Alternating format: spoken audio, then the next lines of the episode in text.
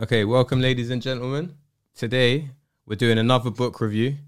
Got James in the building. How are you? And that's right, mate. Yeah, I'm really good, man. I appreciate you coming. And today we're going to be going over 12 Rules to Life, an antidote to chaos. So, this book is Jordan B. Peterson's second book. Um, his first one was Maps of Meaning, but this one is very significant to me because it was instrumental in the changes I started to make in my life because of how introspective the book left me. Mm-hmm. How have you found the book? Yeah, I'd agree. It's it's um self-reflective. Yeah, I think if you want to learn from it or put it into practice, you're going to have to quash a bit of your ego. yeah, As you read it, you're going to find certain home truths in it that you can see what areas where you can improve. Yeah, it's very sim- simplistic in its steps itself. That you know, from one to twelve, the titles you can you can pretty much sum up just by reading them what the gist of it is. yeah, But the book obviously itself goes into a lot of detail and examples and things like that and, and the science behind a lot of it. So it's a very interesting read and a very important book. yeah. Like one of the kind of sentiments that I've got from the book is the psychological reasoning behind a lot of things and the way that people act in different scenarios. So it, yeah, it seems he holds us to a very high standard, but at the same time gives us the understanding that life is very hard. Yeah. You not need not, not go excuse, through but Mm. acceptance that there's basically there's things that you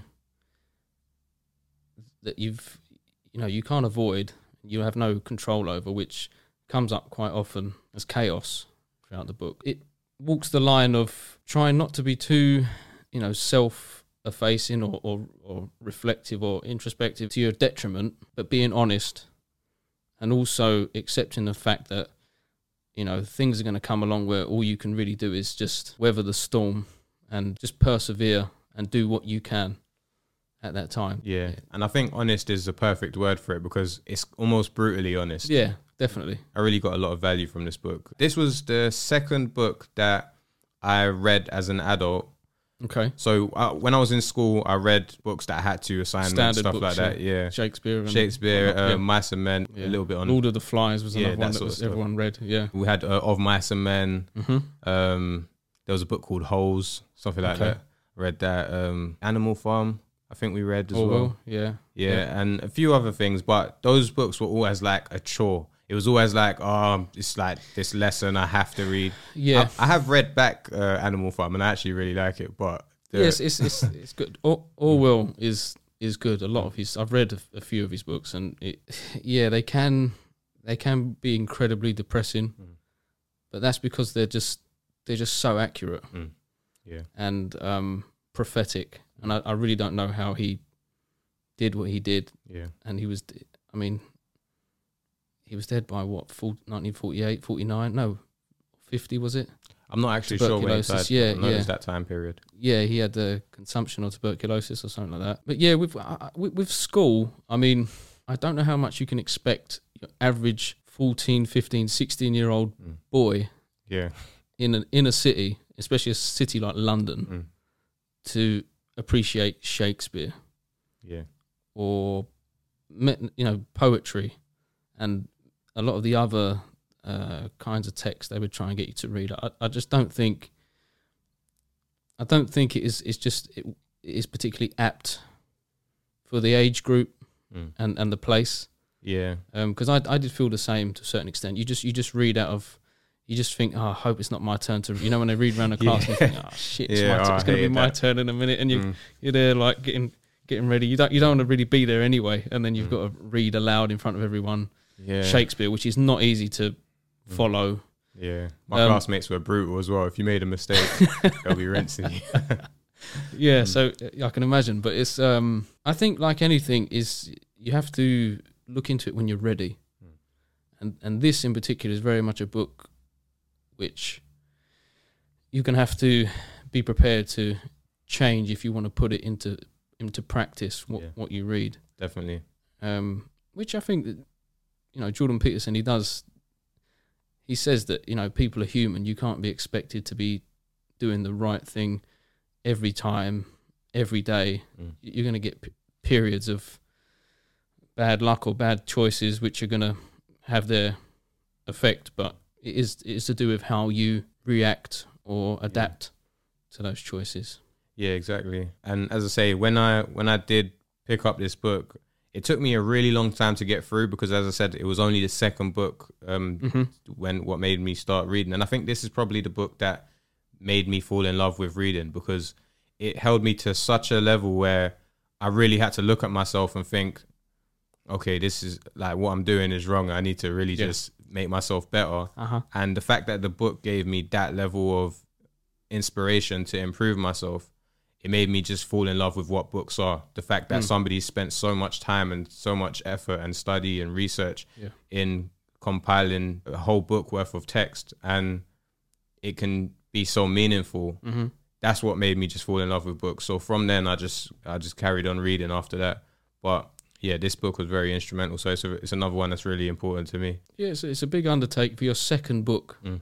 that you've read, as you're saying, as an adult. It's, it's quite Yeah. an undertaking, and plus, it's it can be a little daunting or sort of intimidating. But you've got to bear in mind, it's how many years of practice must it be for him in, in psychiatry or Mm. analyzing people, people's psychologies, the way they work, thousands of clients. So really, it is of use because there's a lot of data collected and averages taken and what works and what doesn't. So it's it's it's a lot of years worth of professional psychiatry gone into what makes this book up. Mm. Just like the tales from our previous yeah. book, The Richest Man in Babylon, with the, inscribing the tablets and stuff like that, and being paid in knowledge, because it will, which is it's, it's a tome for that. I think it really is a, Yeah. a useful useful tool. yeah, your I agree. future. So with this one, um, with this book review, we're going to try and do it similar to how we done the last one, where we'll go through the twelve rules Mm-hmm. and we'll both give our perception on it and kind of Yep. Uh, our interpretation of the ideas. And then, if we have time at the end, we'll go through a few quotes that I've put down, and Okay. um, if you have anything that was meaningful to you. Yep, that's fine. So the first rule is stand up straight with your shoulders back. Mm-hmm. What does that mean to you? Well, funny enough, it's something that when you're a kid, you'll get told by quite a few people, whether Yeah. it's your mum, your dad, your grandparents, you know, maybe don't slouch, stand up straight. That you know, don't you know, it's one of those kind of fundamental rules which you just think is just about posture. But I mean, to me, and what I take from the book as well is is about what you give off and portray is how you'll be received and read. Um, it has different meanings, connotations for men and women. Um, this one particularly, I, I would think, literally for men is is is about confidence, about conducting yourself with some sort of self respect, and being someone who can, or striving to be someone who can stand up straight with their shoulders back and their head up and have a reason for being like that, you know, and being able to be respected by peers and, and have your place in what is discussed a lot in the first chapter, which is social hierarchies Yeah. and the different roles which male and female, and not just men and women in the human species, but in the animal kingdom as well, which I'm sure you'll probably discuss at some point. But it's about that kind of self respect, Yeah. determination, and taking your rightful place Hmm. amongst your peers and society. Yeah. I think all of the rules are things that I'm still trying to work on. And this one in particular is something that I'm all, I always find myself with my back bent over, especially when Yeah. I'm on the computer editing, stuff like Yeah. that. I always find after a while that my back's just been so bent over and I have to just stretch out and Like a prawn. yeah, yeah, exactly. Um, but yeah, I really like what he says about the serotonin and like Mhm. the brain chemistry and stuff because he goes into detail about how uh, antidepressants work and Mhm. how it's all about your serotonin level. And somebody who is positive and feeling good and has high serotonin, they're going to be standing with their their chest up, their but their shoulders Yeah. back, like their head high. Taking their place. Yeah, exactly. And um, somebody with really low serotonin levels, they're going to be like Shrink hunched away. over. Yeah. And you can tell if you just uh, watch people walking by. You can see somebody who's like they're clearly going through a lot. They're quite down. They're quite depressed, and you can see someone who's confident, and it's like they're they're challenging the world, sort of thing. They're taking it on forthrightly. They've got their shoulders back, and they're walking with confidence. Mm-hmm. And it's so interesting to hear him talk about it because you might think that this is just, as you say, it might just be posture, but it's it's almost like a represent a physical representation of what's going on internally. Yeah. And I think that is so interesting to me. That's like that's something that it's like when you feel good, you naturally just stand up a bit more straight. Yeah. And when you feel bad, you naturally just hunch over. So yeah, that that was quite deep and he he talks about uh like the lobsters and basically how if if a lobster that is the top he if he ends up having a fight and loses, he's not willing to fight again sort of thing. No, not for quite some Yeah. some time, and he kind of takes his place Mm. in the hierarchy. Yeah. excuse me, in maybe the patriarchy, maybe, and then yeah, just accepts fate, Mm. even if it's for a while.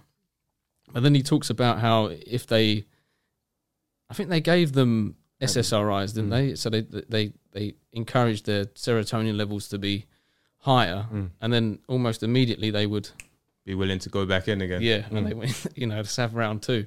Yeah. Because I think even just on a psychological kind of basis, with that kind of curved up position, is something like if you've ever had a, a, a kicking of ever sort, or it's ever it's ever come on top, and you've been, you're going to protect your yeah. Your, your vitals, organs. your head and your face, and take Mm. a few in the back, Yeah. maybe, Yeah. rather than take them on in the in the face or in the head or in the stomach or the ribs or something like Mm. that. So it's a very kind of um, Protective to be stance. back and up is, Mm. is quite a, a s- display of stress free, and it's also like the difference between defensive and offensive. yeah. So then you're more okay. Mm. Yeah, I'm, I'm. You're ready for it. You're Yeah. taking it on. Yeah, you, you, Mm. you're, s- you're. It's like you're, you're displaying. You know what I mean? It's Mm. almost. It, it is like a some sort of posture, like a, like um, you know, some birds will put up, some male birds will put up their Yeah. plumage and it's all colourful and stuff like that. Peacocking in a way, but it, it, it's important psychologically, Yeah. I Definitely. think, and it will. If if you, it's it isn't easy. Um, even for myself, if you find yourself on those sort of downward kind of thoughts and spirals, it- it's so fast to get caught up with it, just like a drain hole, you know, like a plug hole. The closer you get to the hole, it starts spinning faster and faster, and then you're Yeah. gone. So, I think it is important to try and try to keep yourself even keeled if you can, but better than that, stand up straight with your shoulders back yeah. and let the positive effects on your serotonin, your the way that people will react to you, and the, the feedback you will get, Mm. sort of perpetuate and, and keep feeding itself and grow from there. Yeah. And that's quite an interesting thing as well in terms of the way that people treat you because Mm. If you are someone who's quite hunched over and you look like you're not confident or something, it's more likely that somebody's gonna give you a Yeah. bit of a hard time. yeah, Whereas if you're confident, you got your shoulders back, Yeah. it's people are just gonna assume you've you know you know what you're doing, isn't it? Maybe you're yeah, yeah. you're- you're Or- or very they, they confident. at least know that you're to have the the mindset that okay, you, you can start, but. You're going to remember it tomorrow. yeah Even if you even if you win, you're gonna Mm. you're gonna remember it when you look in the mirror tomorrow. yeah Yeah, and Yeah, you're so- aching. In terms of bullies as well, they will always be drawn to people that are already victim. They're victimizing themselves internally. yeah You know, they're already on that downward spiral. So it's easier for them to. They're not going to sit there with a, with a fellow who's sitting back like that yeah and just, you know, waiting for someone to give him some to try. yeah exactly And they're going to bypass him, and you know, it's a very instinctual thing for for bullies and from school to to workplace everything. yeah yeah Mm, yeah wherever It's- you are. It's, And it's Yeah. really interesting because sometimes there'll be a child who's being bullied and the parents will opt to take the child out of school and bring them to another school only to Mhm. find that it happens there as Yeah. well. yeah. And it may be something as subtle as just the posture that they have Mm-hmm. just makes people give them a hard time based on them looking like an easy target sort of thing. Yeah, because quite often you'll see with kids, and when you hear of certain kids being bullied, or you hear parents talk about, you say, why, why is someone bullying him that, that- or her that they're really nice? And then you realize oh, that's what it is. To you a normal person who's not a bully someone who's nice and pleasant and maybe quiet you might sit there you with a kid you might chat with them or something. If there's a kid you know and they might come out of their shell a little bit or if when you were a kid you might try and try and encourage them to maybe get involved with something or you know give a little joke with them a little back and forth. But that's what people who like to they look for victims. Yeah. they don't look for adversaries. They don't look for enemies. They don't look for fights. They look for sure things you know what i mean? Yeah. to victimize someone. Yeah, because it's almost like they're getting their sense of validation from being able to yeah. give someone a hard time. So they're looking for the person who they can easiest course get the give the hard time to. yeah i mean the lion will, will if there's a, a wildebeest with a limp Yeah, He's not going to chase the biggest. It's a predatory thing, you Mm. know. Some people have got that for whatever reason, whether they get some kind of kick from it uh, psychologically. I'm not sure. Once I read that chapter, it kind of just made me think about just the psychology behind it, and it also made me have a lot more understanding for what antidepressants are. Mm-hmm. I didn't even know what they'd done. I just assumed that they kind of like zone you out or something. But to hear him explain how it how it works on the lobsters Yeah. made a lot of sense, and it it made me think as well that there's probably like there's because I used to always just kind of dismiss antidepressants as they're not worth taking sort of thing. Mm-hmm. But if you have some sort of chemical imbalance in your in, Yeah. in your brain chemistry or something like that, maybe that is what it takes to Yeah, level that out so you can just function regularly. Mm-hmm. So yeah, it just made me have more understanding for it that I didn't have before. So it's yeah, it's a very deep chapter. well, I saw a, I think it was it was on YouTube, some kind of um, talk Jordan Peterson was giving, and he said it's. Some people say "Oh, I, didn't want to be on antidepressants or I didn't want to rely on chemicals, and he said, "Well, would you not rather be alive? Because what you have, most a, a good percentage of people, in in with your genetic disposition or whatever it is, they end up taking their own life hmm. or taking drugs and, and other barbiturates, whatever you call it, to to the point where they lose everything and lose their life anyway. So at least if you try, you'll still be alive. Yeah. You don't know they might work out. If they don't, then you know, try something else. I mean, a lot of people probably would turn their nose up to scientific and modern kind of uh, chemical drugs and stuff like that because they're not particularly natural. But then neither is a lot of the weed that people are smoking. you know, I wouldn't call that Yeah. natural. It's not. It's never seen sunlight in its in its life. It's never had any fresh air on it. Mm. You know, so whether you, someone smokes skunk or something like that, Mm. the the the chemicals are all out of whack. It's not like the kind of stuff that just grows by the side of the road in India or somewhere like you know. It's not Mm. like that kind of natural or a mushroom in a field that's going to help you, Mm. you know, get your mental stuff in order. So really, it's it's a case of maybe picking your picking your poison, or at least trying until some, you find something that works. Yeah, and I think it's just uh, like a lot of stigma on it as well that Yeah. makes it. Whereas with weed, people probably think it's cool or something, or they're they're just doing what like I don't know all the celebrities are doing or something along them lines. Yeah, possibly. I mean, definitely not everyone should smoke weed. No. Definitely not. Some people, it it, it makes you a worse person. Hmm. You know, it makes you paranoid. It made me Over lazy. time, it will make you even schizophrenic. Hmm. I know. I, I know a few people that are just lost to it. Basically, Hmm. can't function without it. But you're not functioning anyway. Hmm. You can't do anything. You can't go out of the house. You can't. You're aggressive. You're paranoid, and you rely on something which is not giving you a life at all. It's just so I don't really see the point in that. I think you should just try things which will move yourself and those around you, those close to you, in, in a positive direction. And obviously, not to get too far from the subject, but I think diet and exercise is the f- are the Yeah. first steps. They should be your first steps. Mm, definitely. And sleep. I know it's it's it's cliched now to say it, but every time I let my diet slip, my sleep slip, I let stress creep in in some way. I start missing my exercise, or if I miss jujitsu or I miss the, the gym, after a, a few weeks, it will have a negative effect. on your mood. Yeah, your Yeah. ego starts to go up, your insecurities start to come in as well, Yeah.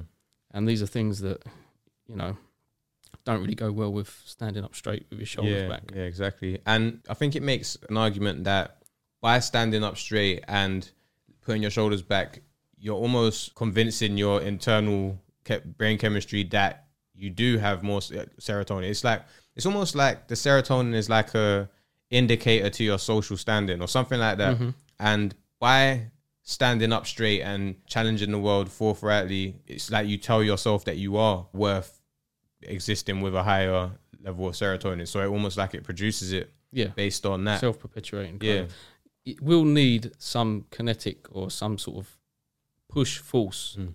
to start off with. So it will be, like I said, cut out the sugar, yeah, maybe the drink, maybe the drugs for a little while, Mm. ease off, don't go out so often. Start with just some basic stretches Mm. and exercise, whether it's push ups, sit ups, anything, just maybe some sort of calisthenics whatever they call it, body weight exercises, pull ups, whatever you can do.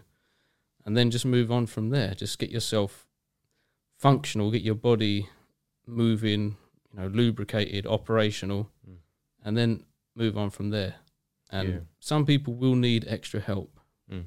Yeah. because for any sort of re- you know some the same way someone is tall or short or muscular or fat or skin they've got a predisposition or some sort of genetic makeup which will make something easier for them is the same way they can have a, a genetic makeup which also makes mental illness yeah, more uh, prevalent or probably yeah and, and, and more likely to kind of take hold. Because some people get want a situation and react to it totally differently to someone else will. And yeah you do have to in some ways force yourself to get it started and, and have that self-belief not so much fake it till you make it because i don't like that that phrase Mm. because i don't see what you're faking really because you it's not like you don't deserve it but start yourself off with this and get that energy moving forward Mm. yeah, I agree. Rule 2 mm-hmm. is treat yourself like someone you are responsible for helping. mm. What does that one mean to you? the first thoughts would be don't neglect yourself self-respect self-care and one of the examples in, in that chapter in the book is about how you would take care of a dog Yeah, or your own pet whatever it may be. And if they get a problem you would take them straight to the vets.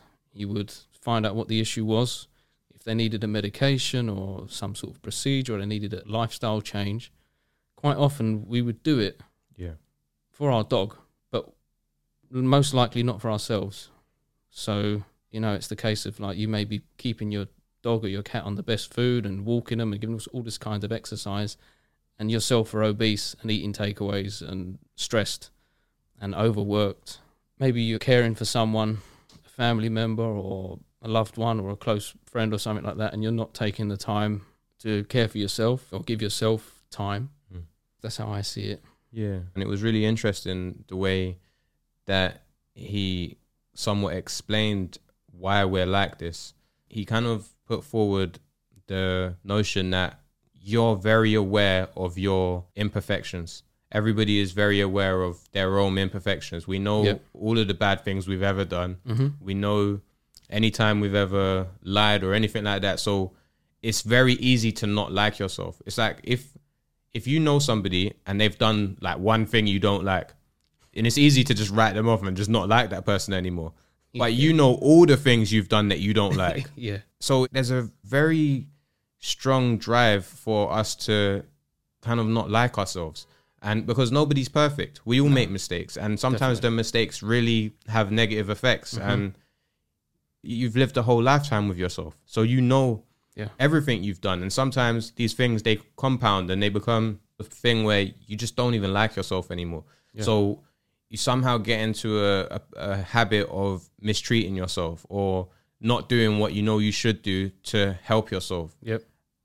And it's almost like you're spiting yourself subconsciously with every little thing that you're doing negative for yourself. And you wouldn't do that to somebody else. Somebody else that you care about, yeah, or you're responsible for looking after, for example, your pet or your child or Yeah. like your little sibling or whatever it is, somebody that you actually care about, you would actually make the effort to do the things that they need, you know is good for them.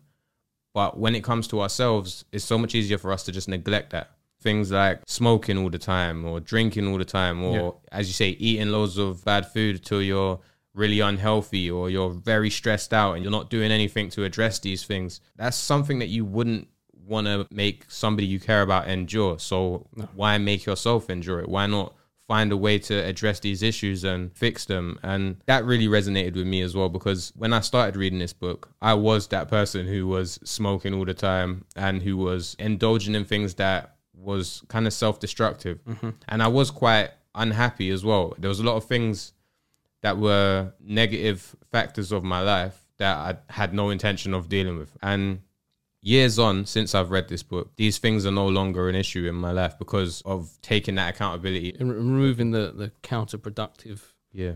elements when you, when you have a, child or children you, you know how can you truthfully look them in the eye and advise them and tell them don't do something if you if like you're doing it yourself so you may be someone who smokes cigarettes or whatever or you drink too much more than you should do and you can say well, you know don't do what i do that, Yeah. but that's not really it's more like um maybe even like leading by example can come into that Mm. i think if you continue to neglect yourself you know it could be a, a relationship you're in or it could be like i say if you're caring for someone or something it's not going to be long before maybe what you're doing it will become a chore Mm. and you'll become resentful. Because it's not particularly the person's fault. I mean, you, you chose to help them or whatever you do, but if you're not taking that time to, you know, invest some energy in yourself and, and make sure you're okay, then you're not you're not going to be able to help anyone anyway. Yeah. Eventually, you're going to burn out. Some people do it for a, for a boss. Yeah. They'll do it to make someone else rich, to let someone else retire with a better pay packet or earlier or have holidays or something like that. So it's it, it can come in many forms and guises, I think. But Yeah. you do have to establish that a level of self respect and and control and care. I try to. It's not always easy, but it is it is important. I haven't got children, but something that I heard about children that I think makes sense. Maybe you can tell me if it does or not. They say children do as you do, and not what you say, sort of thing. So if you're smoking all the time and you're telling them not to smoke, there's a high chance they're gonna smoke anyway because that's what they've always known you to do, and they look up to you. Yeah, they will tend to kind of imitate the stuff you don't want them to imitate. Mm. The f- they'll pick up swear words like that, and they'll use they'll use and they'll look at you like that, and they'll they'll Mm. use them, and you know, like they say no, that's you know that's a daddy word or something, you know. what I mean? but then, should I? I shouldn't be talking like that Mm. permanently around. I've got no problem with people that swear. I think swearing is, to me, it enhances yeah. it can be it can be funny, comical. Um, I don't think you should have to live your life like some sort of 15th century Greek scholar Mm. all the time. There should be aspects of life where you can sort of relax. But Yeah. when it yeah, when it comes to kids and stuff like that, they they will pick up things that you don't necessarily want them to, and the stuff you do want them to pick up, as soon as they can feel that it's it's forced. Mm. It depends on the on the child, but uh, from from my experience, yeah, I have a a small little multi gym. My son is five, and I'll say, "Do you want to come to the shed and train?" And he'll do a little something. And I'll get him to count my reps and and you know and and it, he loves it. So if I if I do say to him now, he'll ask me even, Mm. uh, "Are you going to the, the shed, Daddy? Like, are we going to train?" So I say, "Yeah, come, let's let's go." So it has to be has to be something you're genuinely doing Yeah. if you want them to pick it up and it's positive, it has to be something you're genuinely doing or have done. Mm. It can't be something like telling them not to smoke when you do, Yeah. or don't swear when you do, Or telling them to work out when you don't work out. Yeah, that I- sort of if you're yeah if you Mm. if you're obese and you know you haven't got any muscle mass or any kind of fitness Mm. or self control, responsibility, respect, no self defense, you know what could, what are they going to look to you for? Yeah. just maybe their food and follow whatever the school tells them. You know what I mean? Yeah. So, yeah, it, leading by example, I think would come under this a little bit, Mm. but it's mostly making sure you're okay. Yeah. You know, that's why someone will genuinely ask you sometimes. You got some issues going on. Someone will say, "But how you doing? You've got all this stuff. But how how, how you how you feeling?" And sometimes you'll be a bit like, You haven't even thought I don't know. about I haven't thought Mm. about it. And uh, that is life. I mean, you're going to get times where things just keep kind of happening, and you have to just weather it. You have to weather the storm Mm. and just you know wait till till the skies clear a little bit and you hear the birds again and that kind of thing. Mm. But it, it doesn't last forever. You know, hard times they don't last forever.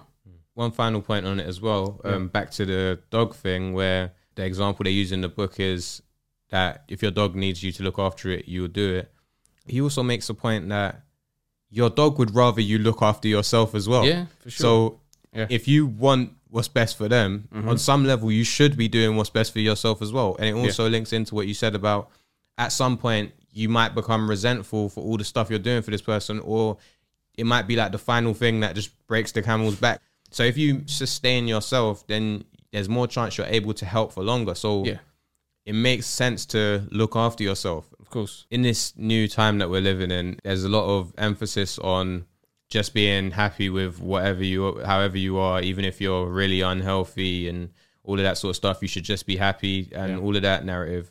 But I think true self love is where you look after yourself as though you're looking after someone else. Like Yeah. you, you take care of your health, like you would take care of your child's health or Mhm. something like that, and or your mental well being, same way you'd care about someone you you care about. Yeah. The beauty of it is when you read the rules, you already sort of intrinsically or instinctually you know a lot of them to be true Mm. Yeah, because a lot of them you've been experienced told Mm. and, and you know from from a young child. You know Yeah. what I mean? Rule three is make friends with people who want the best for you. Yep. What does that mean to you? It is pretty straightforward the Mm. way it's said, but it, isn't easy always because you know to to make a friend it takes time. Yeah.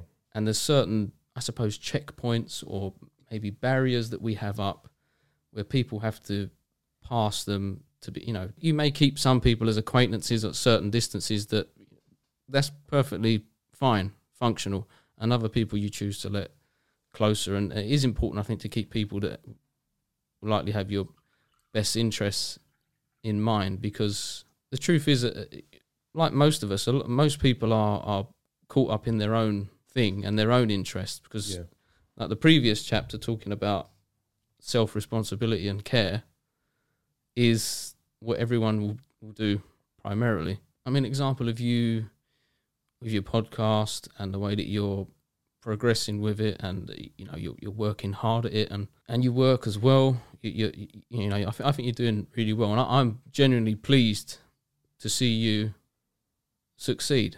Thank you, you man. know it, that that's that's that's what i how i see it. Hmm.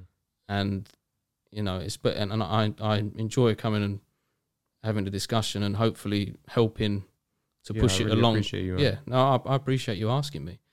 But some people don't necessarily see it like that. I mean an example of when when i was younger and i started driving when i turned 18 just after my 18th birthday um, and the first car I, I got was obviously it was an old Peugeot 106. Mm. Not it wasn't too battered, but it wasn't. It definitely wasn't luxurious, and there were a lot nicer cars out there at the time. But what I think is important when you don't necessarily realize when you're young like that, but what is important is you get something that you don't particularly like. You're going to have a few little prangs here, there, a few curbs, maybe a post. I didn't have too many from you know Touchwood from what I can remember, but I just remember I remember this car as well. If it had been if it was raining, or it had been raining, and and water had been sitting on the roof, like the sunroof. If I took a sharp, like a little mini roundabout or Mm. something, the water would come in with the you know whichever whichever direction that the sort of G force was going, Mm. the water would come in. So if some if if it was this way, I'd get an ear full of water, or my passenger would get an ear full of water, Mm. and it was just quite comical. And um, one time I nearly burnt my face off with the with the radiator cap. If you've ever done that, No. yeah, if you get a problem to anyone who's now, I mean, it's all different, but back then, if you took your radiator cap off and the water had been running low, you get like steam just come.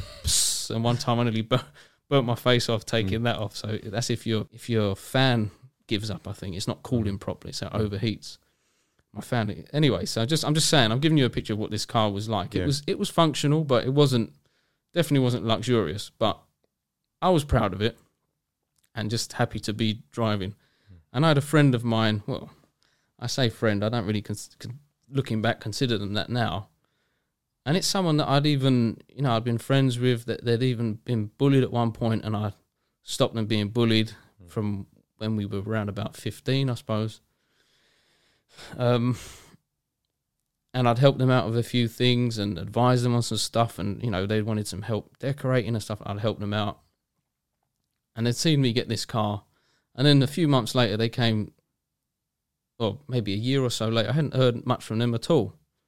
They just, one, they just didn't want to maybe speak to me. And I thought, okay, fair enough, it happens. I've got other friends, you know what I mean? And then one day they came round about a year or maybe 18 months later, they came round with their their car. And it was nice. Mm. It was their first car, I think. It was nicer than my car in terms of newer, looked Did you better. still have the Had more- pleasure at the time? No, no, no. I, I, I'd started working by then. I, I was at college when I got my first car, but by the time I left college and I started working, I bought a new car within a few months. But I'd bought a nice Ford Focus, and I'd finally bought a car that I liked, Mm. and it was wasn't too silly, but it was a nice car. I had alloys on it, and it had leather seats and Mm. tinted window, and I had it just nice. Yeah. And my friend come friend came and showed me their car, knocking, and it was quite ple- like strutting about their car. And I thought, I said, I said that's nice. I said it's really. I said it's really. I had a look round and, you know, I was, I was complimentary because I was genuinely pleased that their first car, they'd they'd got their license, their first car. It was a nice car, Hmm. but I think in their mind they were still expecting me to be driving my Peugeot. And when I said, I said just just like I said, I, yeah, I, I got my my one a few months ago, whatever. Oh, what did you get? And they're really keen. And I remember seeing this person's face as we just turned the corner of my street, and I showed them my car. I remember their face going from a smile, and literally watching it go like that, and it was a look of, it was a look of like disappointment. It's Mm. almost like this person had been. Maybe I was reading too much into it, but I'm not stupid.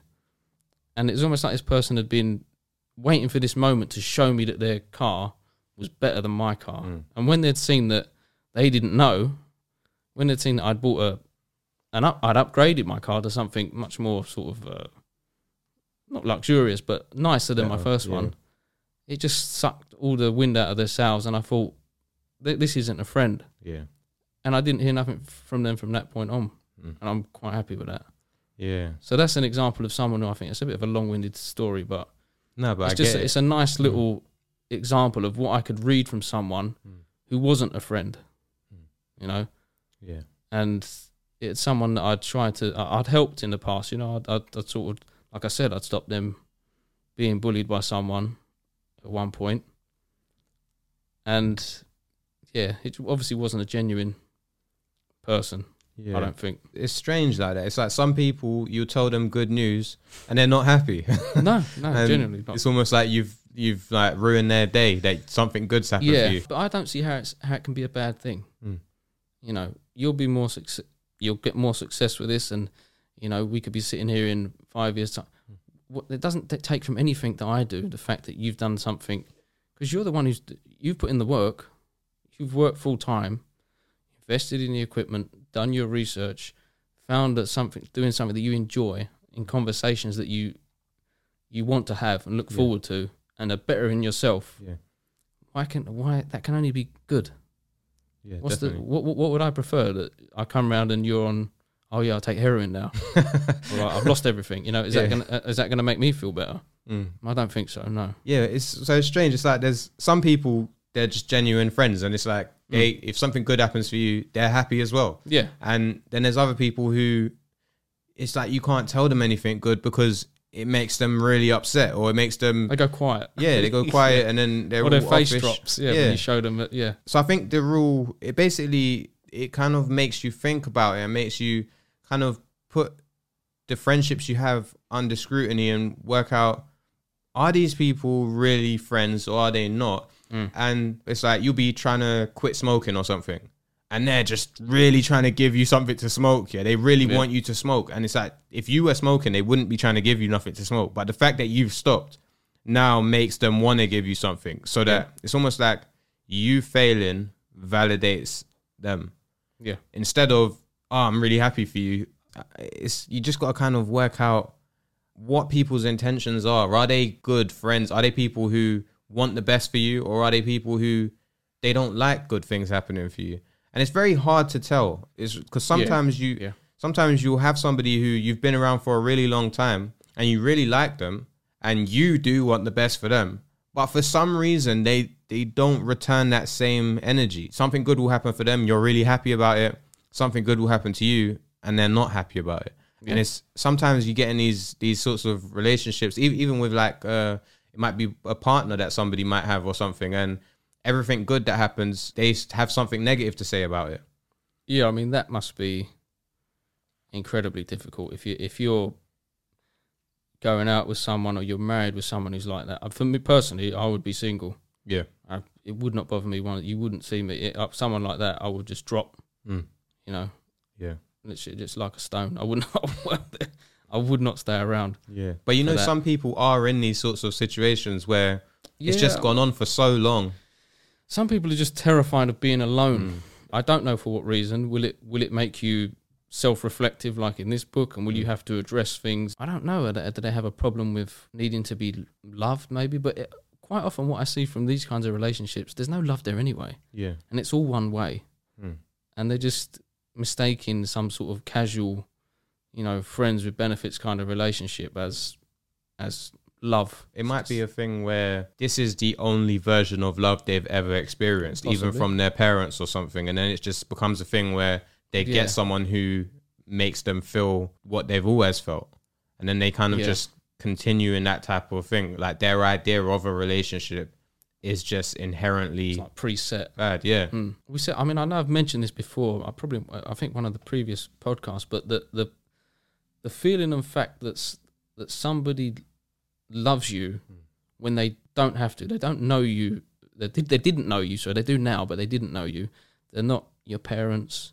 They're not your sibling. They're not a family member. They're not your grandparents. They're not an old friend that cares about you from years ago. They- they- There's someone that is of all the so many billion people that are on the planet. You've happened to meet, hmm. and you love each other, and they they love you because they choose to. Is totally different. Yeah. And I suppose it is. I mean, maybe there are three types of care or love like that. Maybe you have your parental, the love your parents have for you, the love you have for them, and then for your partner, your spouse, your wife, your husband, whatever, and then the the love that you have for your children, Mm. which is again d- different. When they can first speak and they say, "I love you," and they say they say, "Daddy" or "Mummy," you know, it will, it will catch you off guard and it will make you get emotional and work because it's just it's just, it's a phenomenon. It's just so different. So I mean, that kind of desperation, that fear of being alone, I think will never attract Mm. genuine love anyway. yeah. So It's almost like what we said about the bullies who target Yeah. the person who is hunched over. yeah, It's like if if you have that type of desperation, maybe you attract the person who will abuse that. yeah, and a, and a lot of people, I mean, particularly quite quite a few women as well, tend to, for some reason, keep getting into relationships with abusive Mm. partners, uh, physically abusive and emotionally abusive and financially abusive as well. It does happen, I think, the other way sometimes, but most of the time it's it's male abuse to the female. yeah. And Again, it's just like you said, it's just like some sort of preset that they've got, maybe examples they've seen from when they were kids, Yeah. What they thought was functional, what they thought was genuine love, and it just it just wasn't. Yeah. You know what I mean? Yeah. So that's another deep one. It can get very deep. Yeah, you have to be. Yeah, don't go too far with it. Mm. Yeah, but it's it's a great chapter. He definitely makes you think about things. Yeah, And all of the, For sure, yeah. chapters are like that. Okay, so rule four: compare yourself to who you were yesterday, not to who someone else is today. What does that mean to you? like I said, your success or lack of success doesn't really benefit me in any way.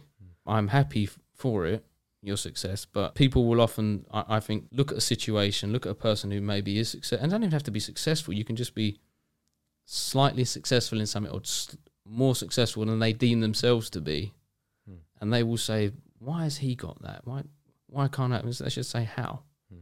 How is he? If that's what I want, or that's what I want to do, how is it done? And then you have to implement the changes with yourself, and it it happens in work, in between siblings. Sometimes it can happen. Hmm. Friends, again, like with the example I gave with the car, Yeah. it is said, isn't it? The comparison is a thief of joy. Yeah, I don't know if it's Twain. Is it Mark Twain or someone? I I'm not don't know sure, who it is. I, I don't know, but it's, Mm. it rings a bell with me, Mm. and it truly is. Secondly, it's just so unproductive. Because you're literally wasting energy counting someone else's their loot or whatever they've you know you're looking at them thinking oh they've got this just don't worry about that. If you want success you're to have to put the blinkers on and just be determined in what, what you're doing. And it's just again like stand up straight with your shoulders back. It's just self-perpetuating that kind of you'll find when you're in that kind of high energy focused minding your own business things will will change and and they do i mean maybe i'm fortunate that i my nature is i don't really see things that way uh, comparing myself to other people i'm not sure why It's probably just a flawed logic, and you've just yeah, yeah, maybe just. out And. I'm not Mm. saying I'm. I have plenty of faults with myself and stuff like. I, I accept the fact that I, I I've made mistakes and I, you know, I'm by no means perfect myself. I, I, you know, there's a lot of things that quite often I need to address in my life. I don't. You don't. You can't always have the energy to sort everything at once. But quite often, like this says, you just to start with one thing is often good enough. And I think instead of wasting that energy on me worrying about what you're doing, what phone you have, or what car you drive, or your job, or you've just got a promotion or whatever, hmm. and am I out of work? Maybe. Yeah, but what about when I get a job? That's a success. Or when I get a promotion, you know, one day maybe you'll have children. You know, it's just it, it, it will happen, but not while you're looking elsewhere. Yeah. One of the interesting things that they say in the book is you might see someone driving a supercar that looks awesome and Mm. you're thinking, oh, he's so lucky he's got this awesome supercar. But that guy might be thinking about wrapping it around a lamppost. He's, he might be so Yeah. done with his life and he's just, he's ready to just call it a day. Well, Tyson Fury said that he was, Mm. didn't he? You know, the boxer. Yeah. Yeah, exactly. He he said that um he was driving his Ferrari or whatever it was. I don't know what it was, worth hundreds of thousands of pounds, and he just wanted to drive it into a tree. yeah. So, yeah, are you envious of that? Yeah, that's the thing. It's you can't. It, you just really can't know what someone else is going through. You can't know the ups and downs that it is. You don't know what it cost them to be where they're at at that point. No. They may have lost everything and regret it, and now Yeah. they have this awesome car or whatever. But they would trade it. They would trade everything for just the normal life to what they had before. But they can't. It's like they've done it. That whatever's happened has happened in their life, and they're now dealing with that Yeah.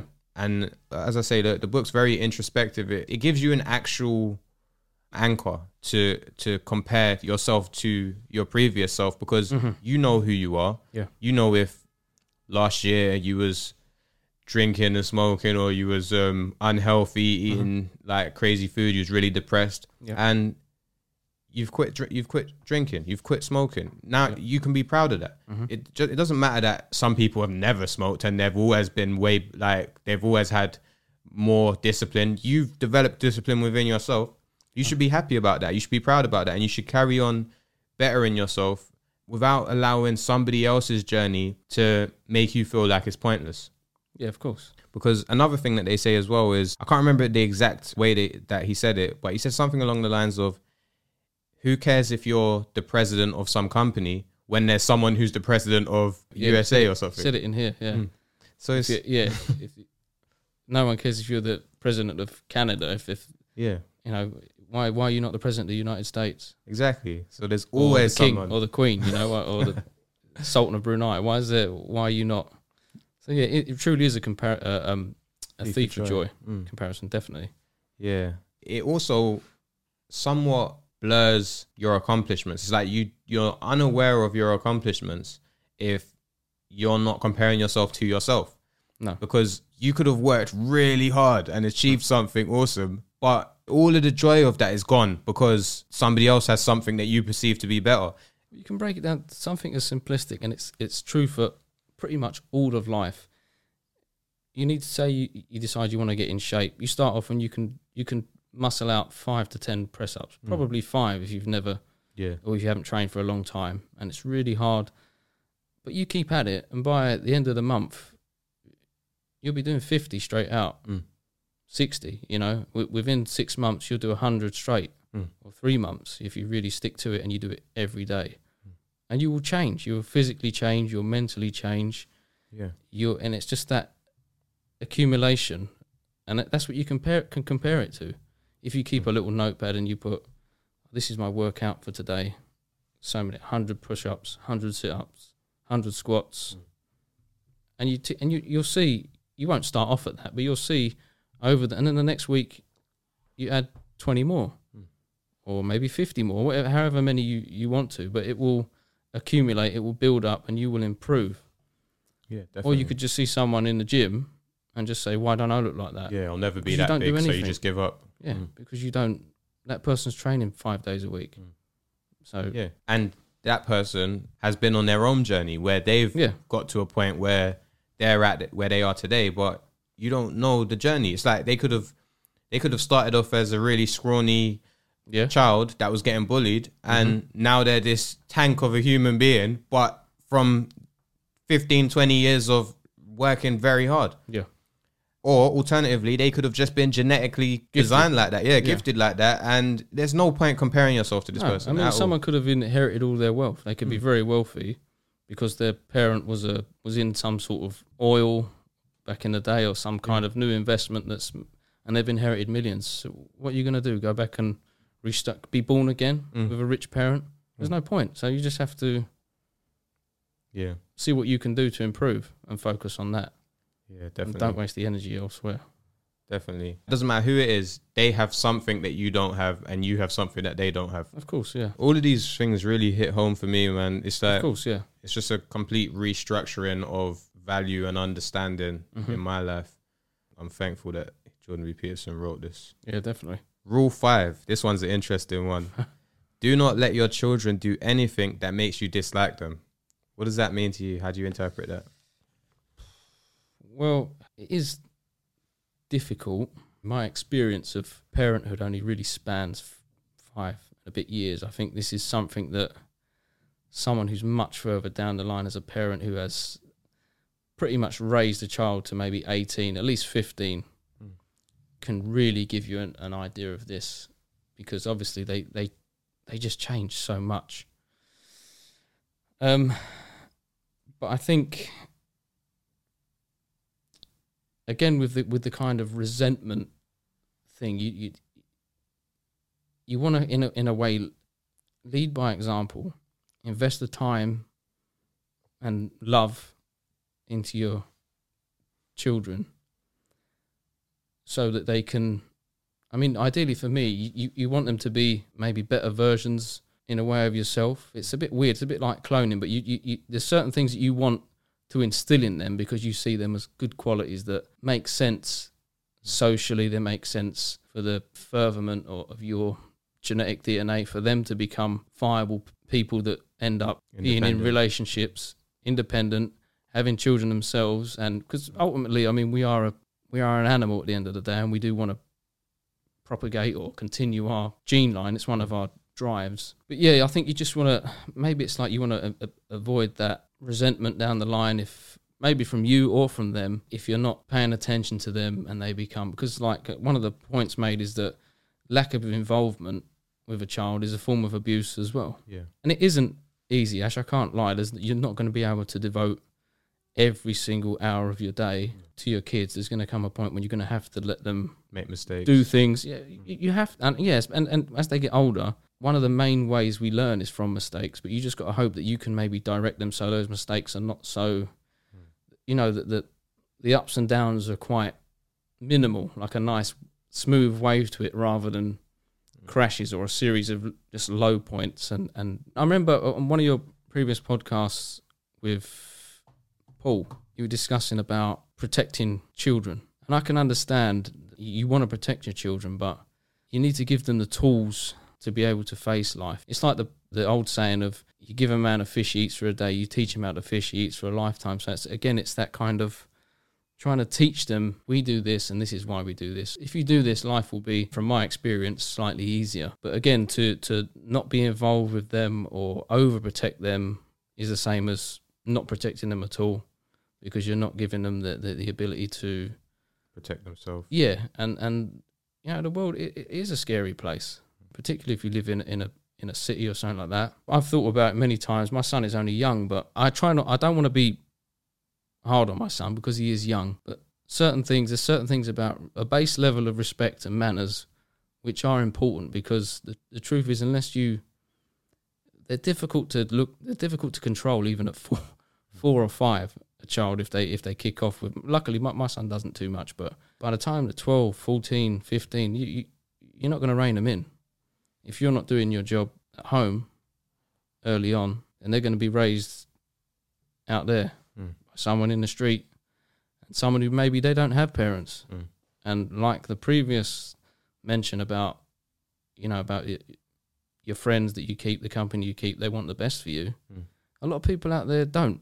Yeah. So if you get a kid, if your kid is from an overprotective family or a family that is intact, like the mum and dad are there, but the dad is absent or hasn't instilled some of these values Mm. in the child, and they go into the street and someone who's had a shit life has been either abused, neglected, and they're angry like crabs in a bucket and they want to pull ev- pull everyone down with them. Misery loves company. Of course. Mm. And you know your child is not going to drag them up. Mm. Because the child is not, you know, it's only going to go down. Yeah. It can only be a negative situation. So I think it, it's it's quite difficult. I mean, because you, you don't really. th- There's going to be times when you, cause with kids. I mean, it's just from from day one it can be chaos. Because when they're infants, you know, when they're newborns and babies, up to they're probably two, you're not really going to get much sleep. There's always going to be something. They may not be a child that sleeps very easily, so you're going to be tired. You may be resentful then. You may not particularly at times like them anyway, Mm. as in, "Ah, I've got to get up at half five. I need to sleep. Can you're going to be thinking this to yourself? Why won't you sleep? Just go to you know. But you're always going to most people you're going to love them unconditionally, Mm. no matter what you know how they are. We we couldn't survive without love. There's no way you would put up with what a small infant puts you through as a parent Mm. without love. You wouldn't do it. Back in the day, the tribal days and the village days, people would just be chucking them to the wolves if it wasn't for love. You know, so it's it. dislike. I think comes in this sense further down the line when they're developed and as they're becoming their own men and women, young adults. And I think it's about passing on to them what is going to benefit them and you and your relationship with them and their ability to be functional, balanced, and nice people in the future. This topic is like very interesting to me because Mhm. I haven't had any children yet, and it's something that I'm planning on doing some point soon, Yeah. probably in the next couple of years, Okay. if I'm lucky enough to have children. Like we don't know what will happen in life, but I do want children. I do want a family, That's good. and it's very interesting to me. I've asked a lot of questions. So you mentioned I spoke with Paul about some of these topics. I've spoke with a lot of different people about what the best way to raise children is, um, that sort of stuff. And most of the time, if I give an opinion on it, I'm quickly shut down with some like the comments. Everyone saying I don't know what I'm talking about because I haven't got any children. And fair enough, I haven't got any children, and I actually don't know what it would be like to actually have a child. So, but I am very curious. That's why Yeah. I've, I keep asking these questions and talking about these sorts of things. Yeah, but then that's probably why you would. You've got a very. T- to me, your temperament is very good. You're patient. You're thoughtful. You're prepared. I mean, look look what you're doing here. It's transferable. So there's pl- you know how many people out there that sh- shouldn't have kids. And unfortunately they seem to be the most prolific at making kids, and they don't Yeah. ever care for them properly. They don't raise them. Hmm. The state might raise them. Um, some people do it to get money from the state. Just literally have kids like a like some sort of Hustle. you know uh, illegal puppy farm or something. They're just pumping out kids like nobody's business. But you've got to look at look at it like this. Well, then people that are more as yourself prepared and and positive, and you should be having kids Mm. because that's what we need. The human race needs people that are going to keep things going in Yeah. the future. You know what I mean? Um, I don't think you should dismiss people in saying like, "Oh, you won't understand. You're not going." Someone could say that to you, and they're in the pub every night. Hmm. You're not. You're not a dad. You don't know anything about your kids. You've never spent any time with them. Probably, maybe you've never cooked them a meal, Hmm. or never done anything of any real worth. You've you've maybe pushed that off to your to your wife or whatever.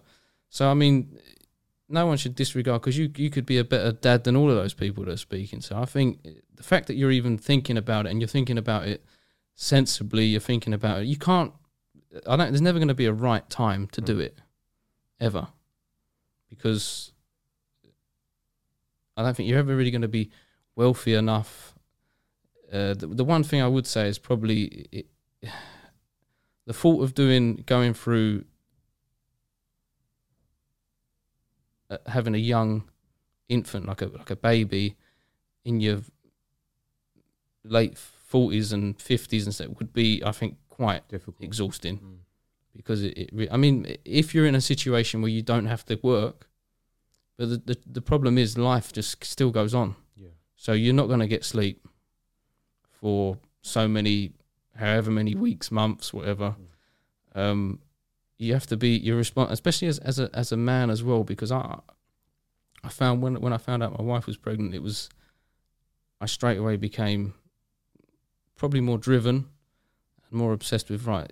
Especially, I think with with a first child, you you tend to do this anyway, but more sort of possessed about right. We need to get this done, this done, and you it it it may be the boost you need in your life in some way that gives you more energy, gives you more drive. Because sometimes life, if I mean, let's be honest. I mean, without them, what really is Yeah. and that's not that's not a, a, a slight or an insult to people that haven't had children, whether they've chosen not to or that maybe they can't. Mm. I have full respect and sympathy for their decisions or their circumstances, but we are like every other creature here to continue. Yeah. You know, and this is this is just the way we do it. But I, no, I don't think you should feel discouraged. You, you won't understand Yeah. from one day you haven't got a child, and then literally a, a- few moments later you have. Hmm. And you know, if you're there, I was there f- for the birth of my son. I cut the umbilical cord, and it's quite. There's a lot going on, but um, it is it is a whole different kind of love and care and responsibility, which you, you won't understand until you're in that circumstance. But yeah, I, I, would never sort of dismiss someone's opinion on because ultimately you're a hardworking, tax-paying citizen Hmm. in this setup we've got going on. Yeah. You know, in this modern world, so you've got as much right. You pay for other people to have give birth on the NHS, so you've got as much right to to chirp in as anybody else. Yeah. You won't know certain things, Mm. You know. Uh, what it's like to change a nappy, put a nappy on the kid, and they literally just crap the nappy straight away at three o'clock in the morning. Mm. There's certain things that you won't. There's ti- there's levels of tired and frustrated, and that you'll never know. Mm. But then they say "daddy," Yeah. and the the rest of the world just melts away, Mm. and you wouldn't swap it for anything. Mm. You know, there's times you'll lose your, your temper and shout, and but you'll feel bad straight away normally afterwards, and the times they're gonna fall over and bump their knee or their head, and your your heart is gonna jump out of you. You you wouldn't feel like that for yourself, Mm. but for them, you do. So you won't know until you do, but don't don't be discouraged. Mm. I think you'll be a, a good dad personally. I think you're, you're a very nice, stable person. Thank you, man. I, uh, I I hope I will be. um, I'm not discouraged to to have a child. Like I definitely still want a child, and people encourage me to have a child, especially because I'm getting old, uh, getting a bit older now. And um, but but the they I'm just reluctant to give opinions on how best to raise a child because whenever I suggest something, it's I'm quickly reminded that I don't know because I'm not I haven't been in it, and that is a fair point. As you say, there's a level of love that Yeah, because I'm looking at it quite matter of factly without will do, yeah. having something a, per, a person that I love that much Yeah. to that level. of course you, you're Mm. gonna do. You're gonna do that, and you're gonna have ten pairs of this and ten, and this and that, and you're gonna buy things and equipment you're never gonna use. Mm. you're gonna spend money you don't you didn't need to spend, and it's you know it's very there's a few basic essentials that you'll need as as a dad. But then saying that, if you're there's a there's a some phrase about it takes a village to raise a child or some old sort of term, Yeah, and it does. Mm. I mean, if your kid is kicking his football against my door Mm. at nine o'clock in the evening, and I, I you know what I'm gonna I'm gonna say to him, I'm gonna question your raising of that child, Mm. and then I'm gonna have a problem with you if you try and tell me that this that's right what you're doing. Mm. You see what I'm saying? So Yeah. it's it takes more than just the the parents, but the the parents do have to put that Mm. initial those fundamental sort of rules and and Yeah. social laws in place. So do you think it's a like slippery slope? Do you think it's like something like imagine your child lies to you, Mm. you know that they lied, you don't reprimand them, and then they get into the habit of lying, and then it gets to a point where you don't trust them anymore at all. And then is that do you think that's how it goes? Like it's just a slippery slope and it just gets to a point where you actually don't like them anymore. No, I think it, no. The way you're looking at it there is like they're a stranger, and they are literally an extension of you, Mm. which is what you you will realize. So you you can't ever look at them like that really, and Even they, they are going to lie. builds up all the way. Like, yeah, well, they're going to say silly things that they might. My son might chuck a crisp packet somewhere, like behind the sofa, and I'll say to him, "I'll say, don't do that again. Hmm. It was a ghost. Oh, it was a ghost. Okay, fair. They'll say silly little, and Hmm. and they'll push you in ways. You know, they will do silly little things. But I think what this comes to is this is like stuff as in your child running around a restaurant, embarrassing you, the family, Mm. flicking their food, And then having resentment starts. tantrums, smashing things, being spiteful, being spiteful for longer than they should do because they will. as- I mean, I think particularly boys, they will be more prone to rough and tumble. Um, my son, my son will say to me, "Daddy, uh, let's fight," like that. he has that from when he was younger. Mm. Fight, and I, you know, and he just wants to rough and tumble, and he wants Yeah. to roughhouse. And again, in, in in this book, it talks about Mm. how boundaries are set Yeah. by how you play with your kids, particularly boys when they're younger, and they learn, oh, this is this is playing like like a puppy does, you know. Mm. This is playing. This is messing around. This is fun. But that's the line there. Mm. Now you don't poke someone in the eye. You don't bite. You don't. You know. This is established then. Like with a puppy, you do the same thing. Yeah. They've got very sharp teeth, and they might mouth you. But if they start to bite or they start to rip or chew things up, you tell them off, and it just comes to implementing discipline Hmm. in a way. And it doesn't have to be like locking someone in a cupboard. You know, what I mean? it doesn't have to be abusive, because I think, like you're saying about slippery slopes, if it's done often enough, little and often, you can sort of guide into it. It's like steering. You know, you, you keep yourself on the road like this. You don't let go of the steering wheel. Wait till you're going towards the curb, and then jerk back onto the road like that and expect everything to be okay.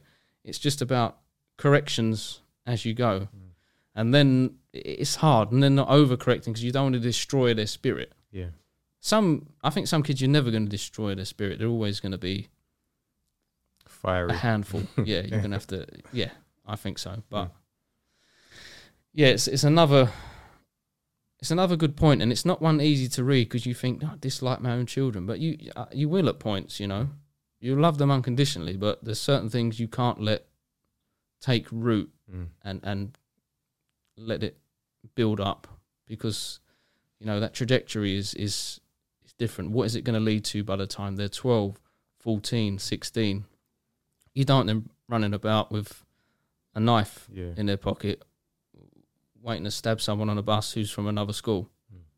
so You do hear about these parents that have given up on their child. They don't care what their child's doing or where their child is, and they've just Yeah. let them out. They're typically the ones that are just on the street looking to well, I mean they stab must do someone. They must do because Mm. uh, the thought of my son being somewhere, I, I, I mean, he's, he's, he's still young, but I would never not know where he is uh, while he's a, you know, a juvenile. It just wouldn't be the case. I wouldn't, I wouldn't not know where he was and what he was doing, and I don't see that as being overprotective. I see that as someone who's experienced uh, people pulling a knife on them, Mm. and gun as well at one point. I know what's out there, Mm. and it can very, very easily turn sour really fast. And every day you see it, someone's. this is my. I mean, I have an uh, girls, and and and, and I, I'm ignorant to that point, so I wouldn't offer up an opinion on that to someone who is the parent of of a girl, Hmm. because I think they're different at different stages. I think they say they're easier to look after when they're younger, but not when they get older. And boys can sometimes be the other way around. But I mean, who knows really? But I think it is important. It is important to instill discipline, Mm. Yeah. definitely.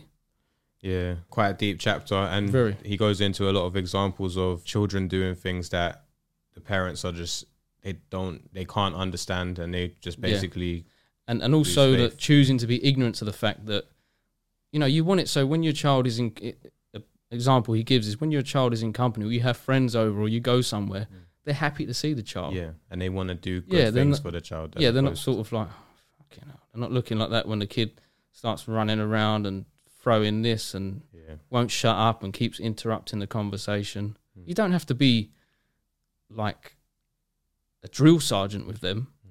but if they do get involved in the conversation let it be something that's pleasant or yeah, you know, is picked up on the right social cues, and you teach them how how to do that. And it isn't easy. I mean, they're gonna they're gonna butt heads with you uh, along the way. Mm. But I think it's important as well as, as with your uh, spouse, partner, whatever. When you're raising a kid, is to be on the same page. you're not yeah you're going to see things differently like one may see more discipline necessary one may be more lenient but i really think you shouldn't let the child because what the child will do is turn one against the other Mm. they're, they're very clever they'll do way oh but mummy said this or daddy said i can do and you might not have said anything but it's when the little lies start to get and the little manipulation starts to get in and sometimes it's funny Uh, most of the time it's funny and you go oh right mummy said that did she okay yeah well, we'll check. Oh no, uh, no, we don't have to check. No, maybe I'll go and ask her. No, no, no, no. All right, you don't need to ask her. But like I say, when that's not funny when you're out somewhere and you're looking to find, you know, you might be lost and you're looking for somewhere or you're trying to eat a meal, and Yeah. that's when it's not funny. So that's when you have to kind of Rein it in. be on the same page as you said with things. Even if you don't hundred percent agree, you've got to display a united front yeah, in order to get the behaviour you desire. And it doesn't have to be too strict, but in my opinion, that's important. Teamwork. yeah. and one final point on it um, Yeah. before we move to the next rule. In the chapter, he mentions that the relationship between a parent and a child is almost like a precursor to the relationship with the child and the world.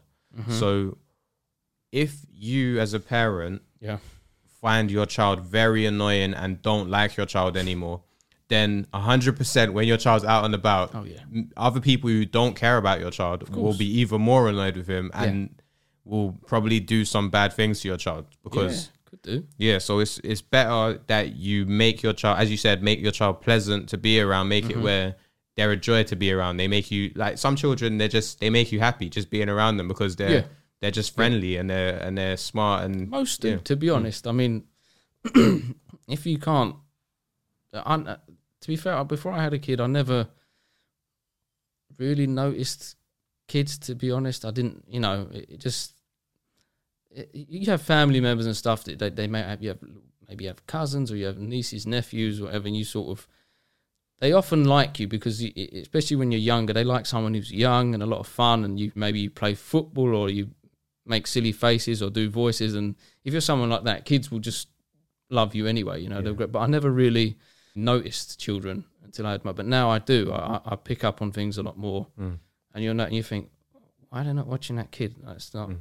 And you feel like you've got to say something. You, mate, your kid is walking near the curb on a busy road yeah or your kid is doing, you know, you think the first one you notice is the safety one. Hmm.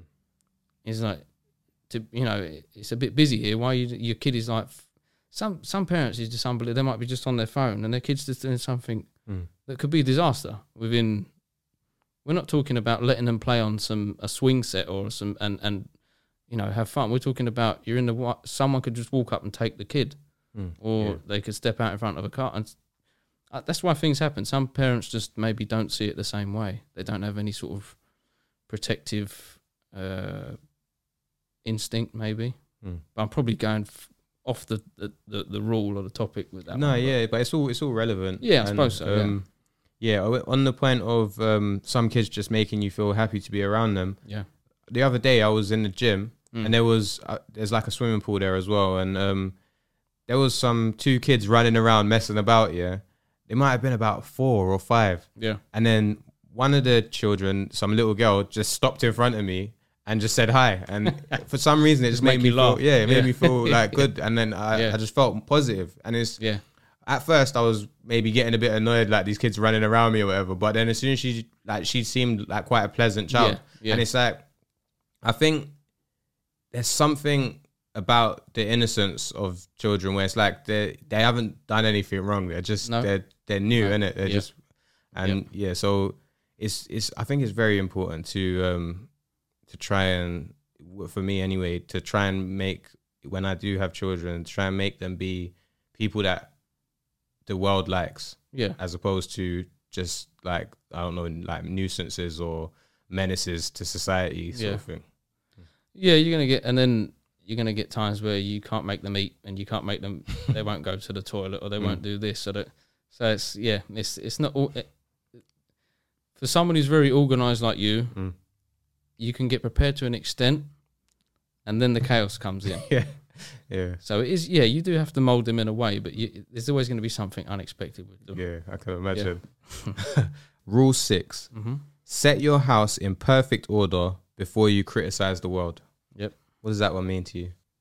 those who live in glass houses shouldn't throw stones kind of thing you know let's let's let's be reasonable and accept the fact that before we offer advice or criticism with either good or bad intention Hmm.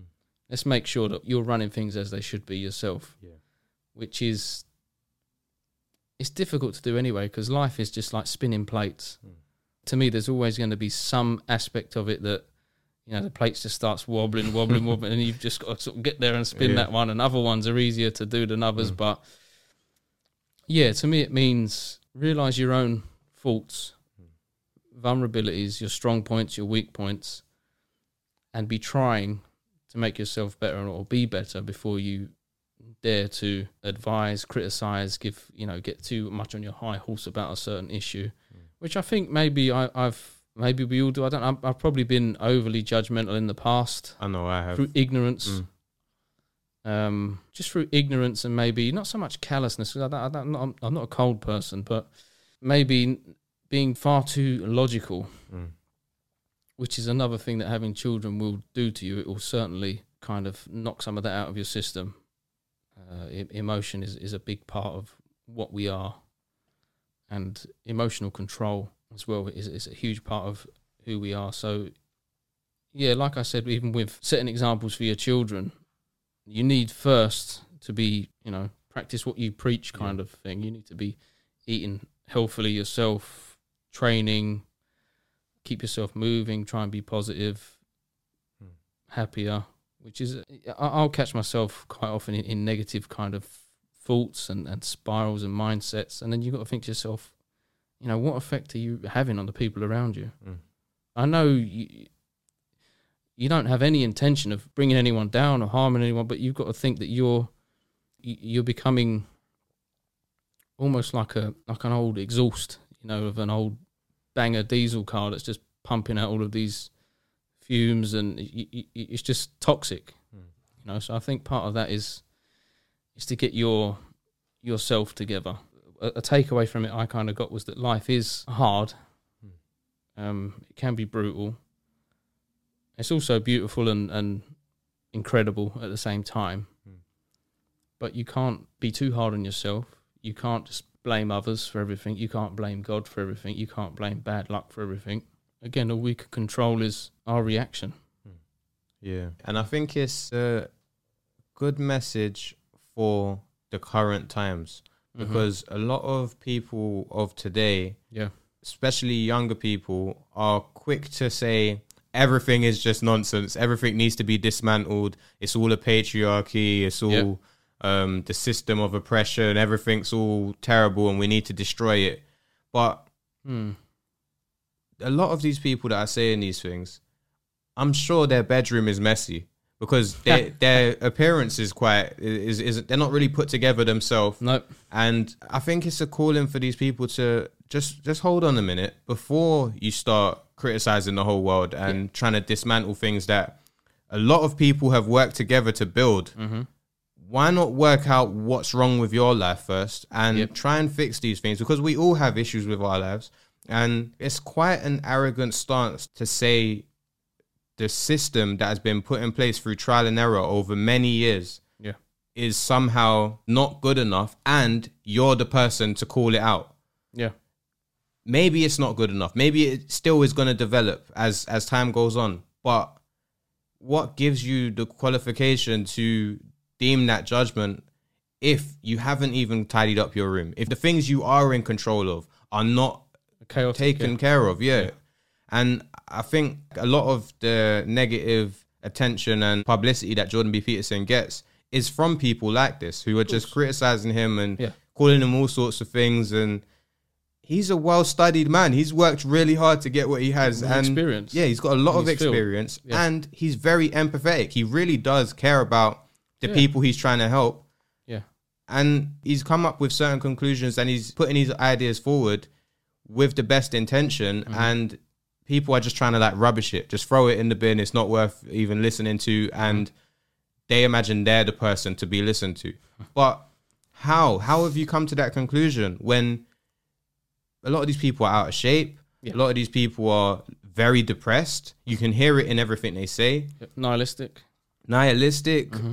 And it's just it's like they want just the destruction of society they don't believe in fundamental parts of it like men and women being a team they don't Yeah. believe in that they believe it's all some sort of oppression some, Segregation. yeah. Categorization. all of that Well, it's easy, isn't it? It's easy to say my life is shit because of sexism. My life is shit because of racism. My Yeah. life is shit because any kind of new idea of oppression that's come up that some grifter has made up in the last 15, 20 years hmm.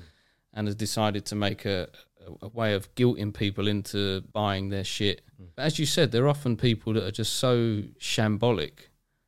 Have you had a job? Have you paid tax? Have you done Exactly. it? Why, why have you got an opinion on it? You're a mess. Your room is a mess. You don't even know what you are. exactly It's not about being in a category. It's knowing what you are and how you should act. And this this sort of concept of, like you were saying, rubbishing the past. Mm. There was a lot to rubbish in the past, obviously, but there's a lot to rubbish today. There'll be a lot to be rubbished in ten years' time.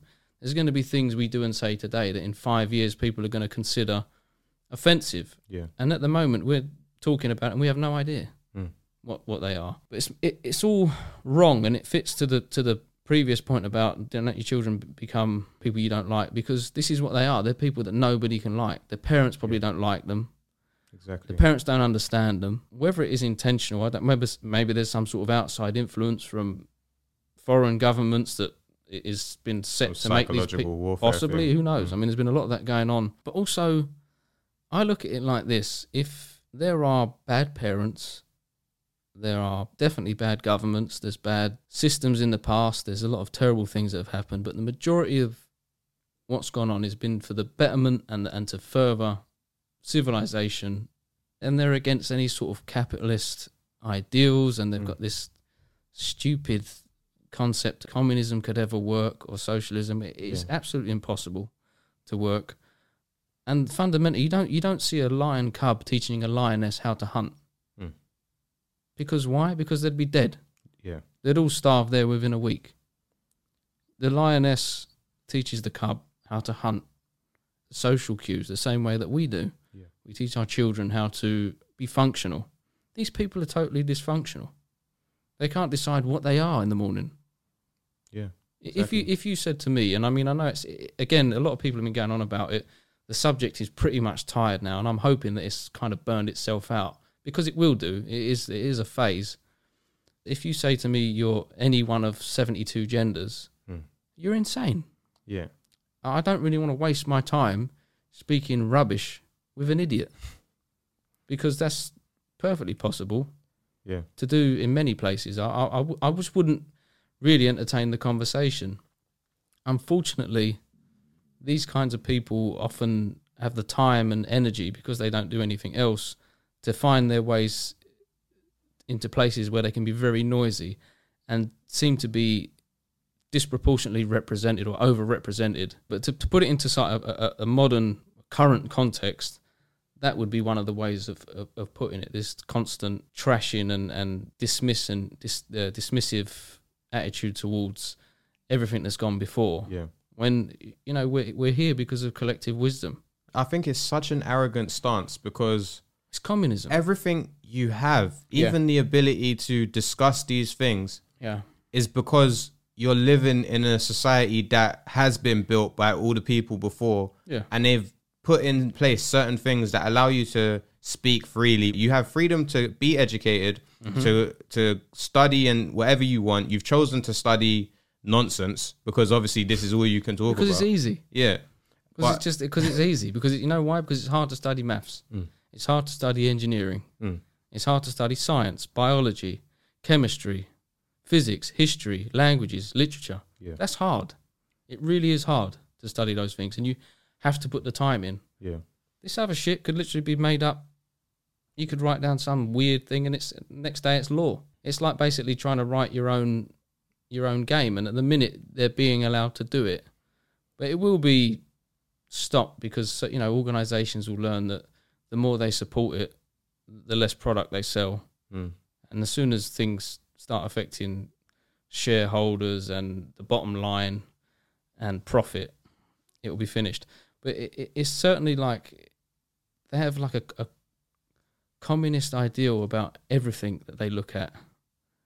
Um, intellectually, it's like every time you pass go, you have to, you can't collect money. You have to give everything back. Yeah. Everything, you know, it's like this weird that history, fact, and knowledge itself should be erased. In which in, in 1984. Mm. they have the Ministry of of Truth, which does nothing but lie. Yeah. Ministry of Health, which does nothing but keep people Sick. depressed Mm. and sick and downtrodden, and Justice, which does nothing but Crime. persecute innocent Mm. people. And so it, it's very much like that. You know, the truth is that big government, in my opinion, probably getting way off the subject now, but and that kind of socialist communist ideal is just it, it, it will never work Mm. not without major bloodshed and misery Yeah. which is what is and and, then- and then it'll only fail because you run out of money and Yeah, and it is causing a lot of misery in in today's time as well. All of this, these sorts of narratives, Mm. these people aren't happy, and no but they, again they don't want you to be happy either. Instead of instead of concentrating on what they're doing and, and then doing the hard work which is as this book says stand up your house yeah, stand up straight with your Mm. shoulders back house in order addressing your own problems making yourself better. It's much easier for, for me to say oh why is he go- take that away from him? Why is it Mm. look at this you do you know and criticize you. Yeah, because it, it requires literally no effort. Yeah, that rule definitely it it just really resonates Mm-hmm. based on the things that I've been seeing in this modern society, and Yep. I hope people can understand and implement that message in their lives. These people hate Jordan B. Peterson anyway, so they probably Yeah. won't get the message. But I really think they need it. I really think they need to hear that sentiment and understand that they're not the moral compass. They have Mm. their own things that they need to sort out, and maybe they should wait before they start this like rubbishing everything that Yeah, has been built before they're, them. they're often the, the the least moral anyway. Yeah, they've got this nihilistic concept of just destruction, destroying everything. yeah and, and, and humans are a plague and, and Yeah, all of that. I- I'll be the first to admit that we probably are scientifically pretentious mold really but I'm on our side.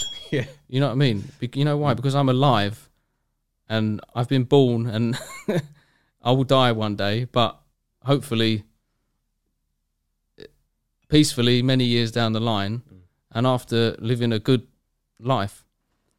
But these people I really don't know what they so what are you saying? I mean I, I've had conversations with quite intelligent people and often they've not this one person was um, an architect very intelligent uh, highly qualified capable very good at what they did good you know good money they had their own probably a couple of houses alone No kids or partner particularly, but I, I, I don't judge on that front. You know, that's up to them.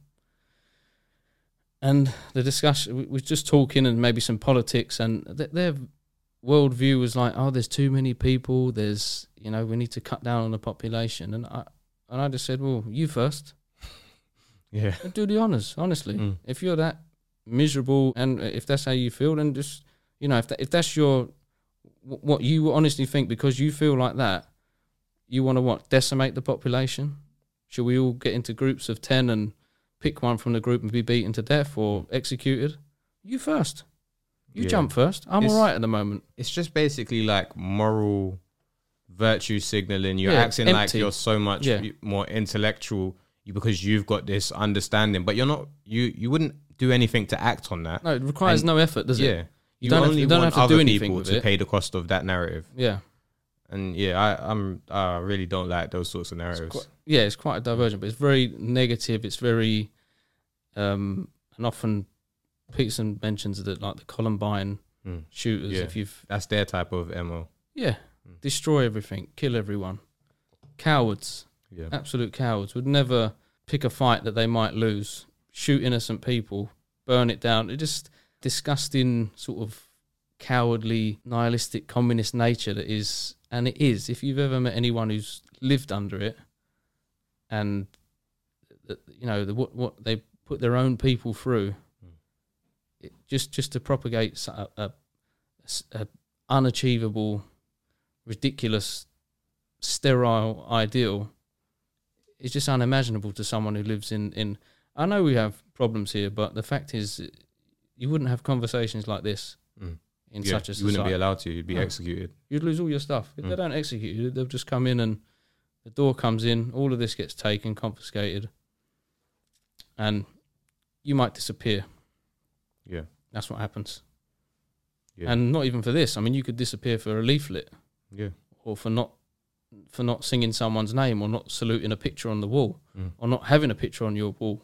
Or for having a private conversation with somebody and they've gone and told you, you. think is Mm. yeah yeah i've heard stories of you know from places in eastern europe and that where you if someone sees that you know people get desperate and they slaughter a pig or they've got some sort of meat they're not supposed to have and they have to clean the blood from the steps because if someone sees the blood from the steps going to their apartment they're going to get told on Mm. I don't think any of these people actually understand what they're proposing. I think it's more about just pointing the finger at, oh, you're bad and yeah I'm morally better. I, I would, if I was in power, I'd maybe make some sort of a swap with these people, and I'd Mm. say these countries you admire. Here's the thing: what we're going to do, you sign your name down. We do a swap. We'll send fifty thousand of you there, and we'll take fifty thousand of them back. Mm. Problem solved. See how you like it, Yeah. and that, they'd shut up. They wouldn't, yeah, they wouldn't even put their name on it. They couldn't survive there. Mm. You know why? Because no one's feeding you. Yeah. No one's feeding you at all. And no one wants to hear you talk. A lot of the time, there's no food. Mm. So, good luck. Yeah.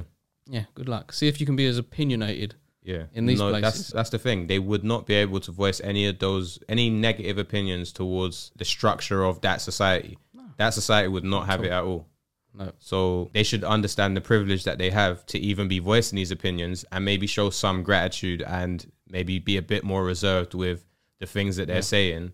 And as the rule says, sort out their own house before criticizing the world. Yeah, a lot of them they never, quite a few never even grow out of it. Mm. Some kids do when they, you know, have to pay tax and they realise how much things cost. Mm. They grow out of it, but a lot of them don't. They just live as this sort of perpetual juvenile Che Guevara poster keeping Marxists in their little concrete council flat. You with know, their iPhone. Well, yeah, with their iPhone. Mm. But some poor Congolese kid is like digging up the cobalt for at age twelve. Maybe won't live past thirty, but that's okay. That doesn't matter.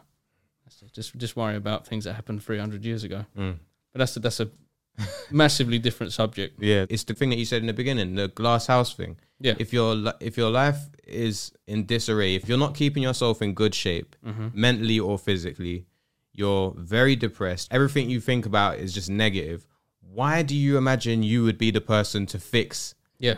what other people are seeming to function well in? There's people who have actual families. They actually care about society. Why would you imagine that you, not even contributing, have the right to just throw it all in the bin and what do you propose comes in its place? It's negative. Yeah, it's such a crazy I don't know why you'd why you'd want to spread that. To be Mm. honest, if keep it to yourself by all means. But Yeah, it's just crazy, man. yep, Rule seven is pursue what is meaningful, not what is expedient. hmm What does that one mean to you? there could be many different examples of it. Whether it's maybe when you're younger, you decide you want to get a degree in something useful, which you can actually make money out of, and maybe some of your friends decide they just want to smoke weed and play Xbox or PlayStation and hang around in the park, or you know, get a shitty job and not think about tomorrow. Which I mean, we've all, I've, I've had plenty of shitty jobs Hmm. in, in you know Yeah, the jobs that I've done. I've had shit ones as well.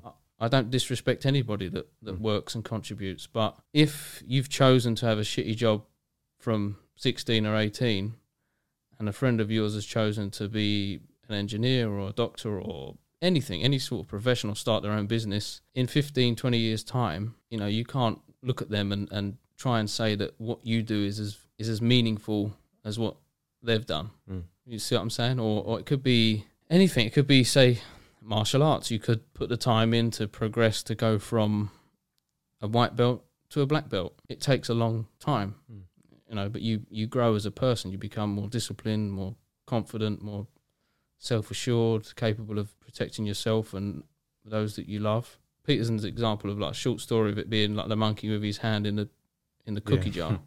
Yeah, You know. I like that. bit. Yeah, the, or, or whatever he's got in the in the in the jar. They put something in the jar. Someone hunting the monkey. Yeah, They put something in the jar. The monkey grabs it. His hand is now too big to get out the jar, and the hunter can just literally come up and pick the monkey up and take he it won't away. release. because he doesn't see the fact that by releasing the the item, he saves his life, Mm.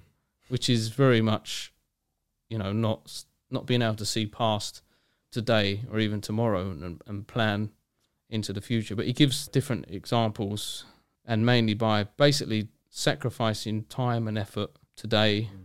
tomorrow, so that in 10, 15, 20 years' time, Mm. you're more comfortable, self reliant, you've got the ability to flourish and to, you know, for your children to, to do the same Yeah. thing. So that's like a, a basic kind of It's kind of just a call in to delay gratification. It's it's almost like what we spoke about in the previous uh, book review, where it talks about holding back that that need to gratify your desires mm-hmm. and just keep going and for something that's more meaningful. yeah. And I think that that example with the monkey, uh, that, that I really like that one because it is just you can imagine that is the mentality that a lot of people have where Yeah. they just want something now and them having it now it will cost them in the future the example i gave earlier with the um, children like i'm i want to have children i've i've always wanted to have a family probably based on my upbringing Mm-hmm. but i haven't had them yet because i wanted to wait until it was more meaningful than just having them because i wouldn't Okay. want to have them with someone that i'm not i don't love and i don't want to Yeah, build that- a family im- with yeah, that's important. Yeah. that sort of stuff Yeah. Who you're with, yeah. so um yeah, whereas there's other people, obviously like every every child I imagine is a blessing anyway, but there are people who it's very difficult for them to even see their child because they had it quite frivolously and Mm-hmm. with somebody that they don't even know like that and Yeah. now it's a difficult situation where maybe they get to see them on a weekend or something, maybe not, and it's just very difficult. And that's because and and then there's other people who will have a ch- child to get like a flat or something like that, and that's Yeah. okay. You you want a flat, so you're doing what's expedient, but why not? Why not just slowly grind and just make it a meaningful family or something so that you can be a team and and build together. So I think that's what I take from the Yeah, I mean, it could be something even as as basic as say, what what will I eat tonight? You know, okay, well I can go to the fish shop, kebab shop, get something. Now spend like eleven quid or twelve quid for a takeaway, Mm. a small takeaway kebab, Mm.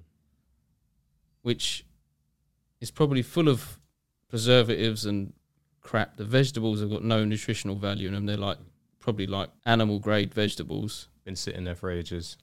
grease, salt, sugar, and it costs me money. I lose quite a lot. Or I could go to the supermarket, which is still again prices, everything still going up, but you can still buy the individual components of that meal Mm.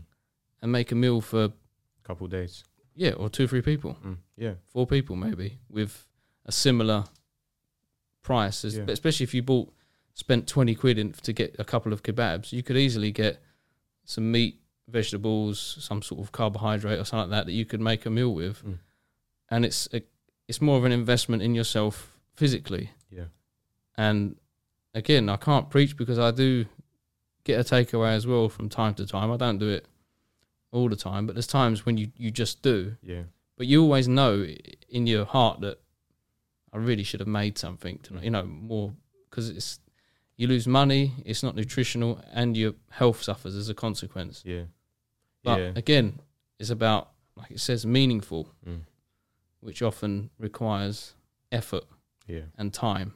yeah, expedient, quick, easy come, easy go, fast, you know, that kind of thing. You can look at it as well with how you earn money if you choose to Mm.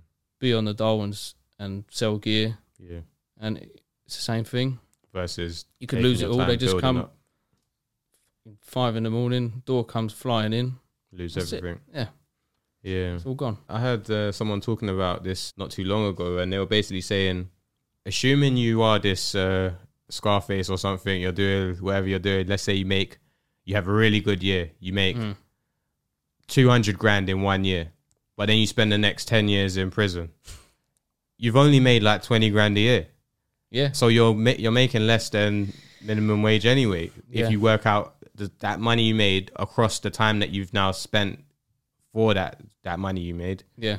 So, yeah, it's like you say, innit? It's the, expe- the expedient, just trying to do what makes it quick, as opposed to you start off in a like beginning position in a company or something like that, and you work your way up, or you start off with I don't know engineering, something like that. You do Mhm. do your you start off doing basic jobs. You you're studying, you're working hard, Invested. then yeah, invest in, then Mhm. you get qualified, and you you start with zero experience, so you're right at the bottom. Then you build up, you go from Yeah. company to company. Then in in that same ten years, you're now in a great position after the ten years of grinding versus the guy who wanted it all on that first year, and now he's sitting in a cell and he's coming out to nothing. Yeah. So and which is fine not to be you know not being judgmental but that person can't be envious no, they can't see that they've got any sort of moral compass Mm. than than someone who hasn't done that but again to be honest i think this would only educate benefit and appeal to people who are truly trying to better eventually going to get there anyway. Mm. they may be on the fence. There's some people that this is never going to help. They don't care if they if they have kids and they never see them. Mm. they don't care if they're still you know ruining everyone's lives around them when they're 50 years old and still on drugs and drinking. They, they don't care. They don't give a shit. Mm. they never have done. A few a small percentage of people it will never appeal to. Mm. and like you say a lot some people who are very accomplished and very successful career criminals they're not so it's not as easy to do now but if you go back to maybe like the 50s 60s Mm. 70s even the 80s people that they might have done heists bank robberies whatever they've done any jewelry anything they were involved in when you find out the amount of time most of them have spent they say oh, i did a two stretch or a five stretch or seven years for you think i'd rather be free than Mm. doing that. But that's just a difference in, I suppose, mentality. Some people don't have that. They'll, never learn from it. Obviously, they just uh, someone who's a career criminal, Yeah. recidivist, whatever you want to say, is is someone that only sees the. And I'm not saying they're always wrong, Mm. because society is not necessarily fair to everyone, Mm. depending on the start that you get. Sometimes you will have to start out doing something, and and there's plenty of good people that do uh, very good things for the community and the society that started out, you know, Yeah. doing sort of under under underground kind of activities. You know, Mm. I'm not saying good people can't come from it, but certain things you're not going to teach Yeah. a, a percentage of people. Unfortunately, Yeah, I agree. I'll just say, um, as as a rule of thumb, hmm it, it, it does make sense like to pursue what is because there are as you say there are the rare occasion where somebody has made it through the underworld and come out on the other end and now they're uh, asset to society. Yeah, they do good good work. but in large it's best to pursue what is meaningful Yeah, as opposed to what is expedient Mhm. because you're not going to win not everyone's going to win the lottery. Not everyone's going to be like the stars are not going to align for everybody, and you have to wonder what's it all for. Like, if if it if it's only the smallest percentage of people that the stars all aligned and it worked out perfectly for them, then it's like, okay, how did you spend your life? Did you spend it doing something that was meaningful, or did you just take every expedient option Yeah. and at what cost? Mm-hmm. So yeah, that rules that rules pretty uh, meaningful to me as well. Rule eight Yep. is tell the truth or at least don't lie. What does that one mean to you? This one isn't isn't easy. I think all the time because I don't, I don't know if it is possible to get through life without lying on Mm. small lies that some you know maybe to save someone's feelings or um I know it's correct what he says is correct Mm. it's how you should conduct yourself Mm. but it definitely isn't easy because you probably would make quite a few enemies very quickly but then again maybe that's they may have been conversations that were necessary Needed to be heard. and they could have been holding you back Mm. or they could have been holding the other person back. Um,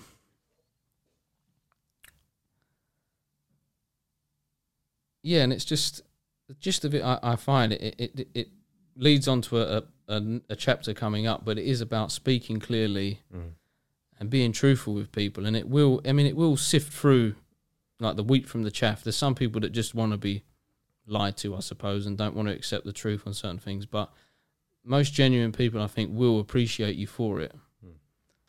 Um, and I do think it's something that you becomes easier as you get older. I think, um,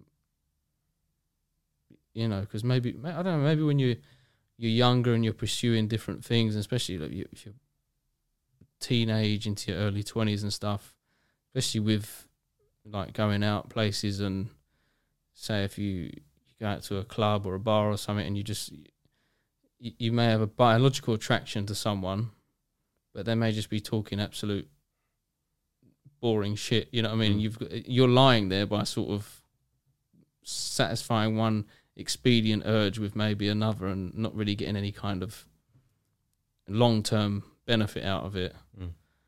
and whether it's good for either party i'm not sure maybe briefly but there's certain quotes about you know better to reign in heaven than to serve in hell Mm. was one that came up here um which again is is it, it's better to be probably truthful honest uh, and do good if you can rather than deceitful and and um, dishonest Mm. I yeah that's the that's what I get from it It kind of speaks on the effect that lying does to a person. yeah It speaks on it almost like it's a disservice to yourself. It's like you, your opinion of yourself diminishes as you say things you know not to be true. And plus, you'll have to remember the lie. And if you're doing it here, there, so say like if you're some in in work, say you've got some sort of trade or something, and you're you're messing around and this and that, and you're not telling the truth, or you're you have to lie to your boss about I'm doing, or you lie to someone else. I've let you down because of this, Mm. and you know you're getting such a, a. There's a quote of it's. Oh, what a tangled web we weave when first we practice to deceive Mm. and it's it's not in it's not in this book I don't think but it's I don't I looked it up it's Sir Walter Scott I think it was and it's a very fitting quote for what this is saying Mm. Because as it's saying what a tangled web and what happens in webs you get things get caught in them Yeah. they get in the way it's it's full of decay it's it's it shows the neglect and and you know it's sinister it's got that web it's got that connotation of spiders and poisonous and it's just Mm. completely negative and it can all come from a, a deceit Mm. you know deceiving initially Yeah. And and like you're saying, it has an accumulative effect. You've got to carry that with you, remember it, and then you have to adapt the story for someone else. Say if you then you're going to tell someone else who might know this person, then you got to remember it's almost like a script. Mm. You know, if you've let someone down, you find people will will do it, Mm. and if you catch yourself starting to do it, or maybe is you you have to hurt some people's feelings and maybe let some people down, but maybe they were people you had you should have you should say no to, Mm. you know, or, or Yeah. you need to push aside maybe.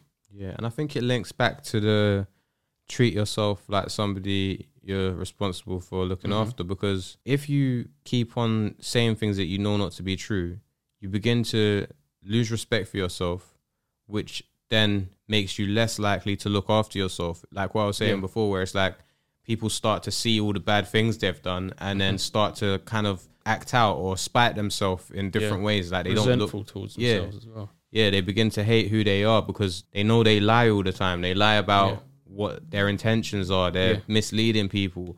You can't help but have like a negative opinion of yourself if you're not living truthful. Mm-hmm. You're not saying what is real to you or what is what is what you actually think or you actually see or you're just holding it all in. So I think it is definitely a true it that the rule is very important. But as you say, it's really hard to because it's almost like you have to think before you speak. It's almost like you have to some someone might ask you something and you might have a a response just off the cuff. But that response might not be as honest as it needs to be. Yeah. It's just almost like a defense to what what has been said or something. So it is a bit of an undertaking to actually wait a minute, think about it, and deliver an honest answer. Yeah. But I think it is better for people to do that. Yeah, I mean, lies obviously mistruths, lies, or you know, it says, or at least don't lie. It is something that you, I think, as you like many things, like I said, as you get older, it's easier to do because you can you see the negative effect it will have over time. Mm.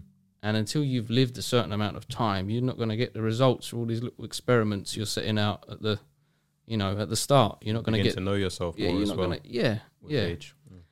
And yeah, and as you would build self respect, you would try t- to cut that out, cut it down, and it can only improve you. If best, just don't say anything.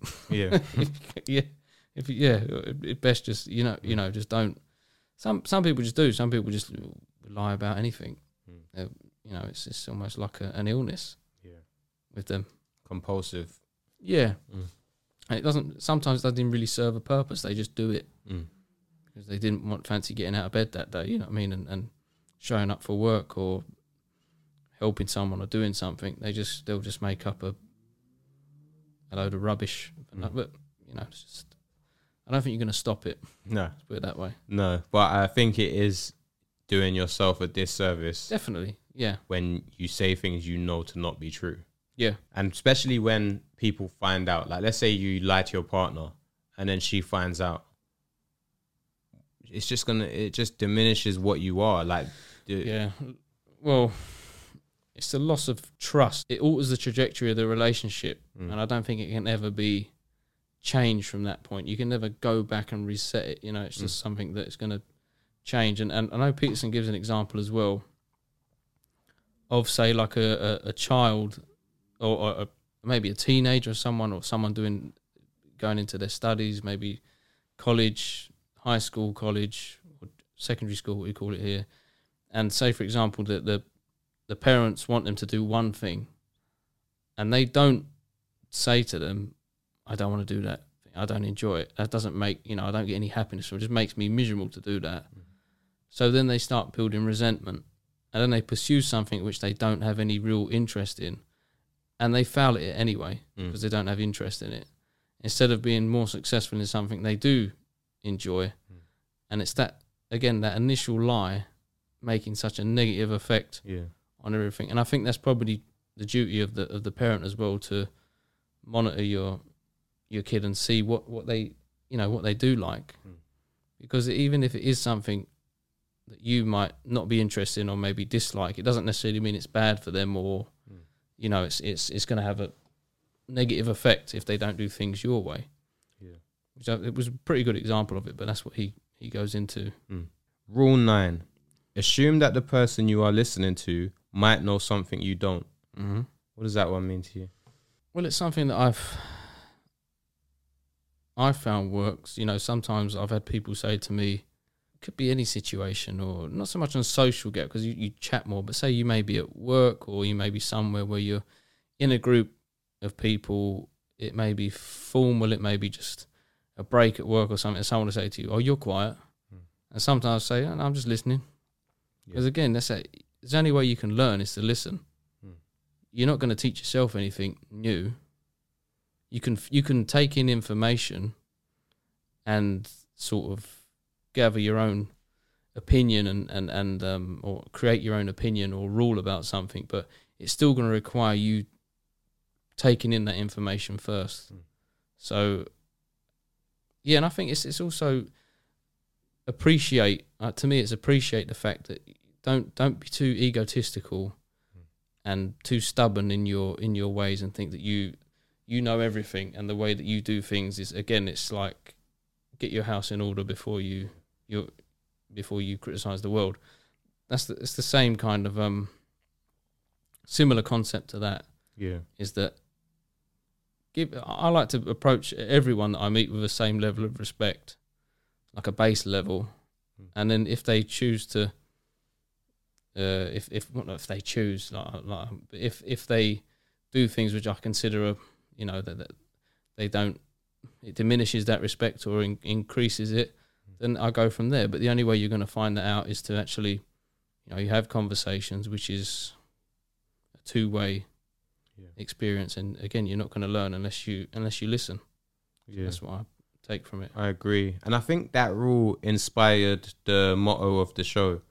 Um, so the motto of the show is learning from every conversation, Mhm. and that's what I really aim to do with all the different guests that come on because I probably know something that they don't know, yeah but I'm hundred percent sure that they know stuff that I don't know. yeah So I'm trying to learn from everybody, and as you said um, earlier, that these conversations make me better as a like. Do you know what I mean? They they they help me develop. That's that's basically what I'm trying to do with the show. I'm trying to learn, speak to people who know more than me about certain things yeah certain Yeah. things, whatever they whatever they know, because everybody has their own life experience. So Mhm.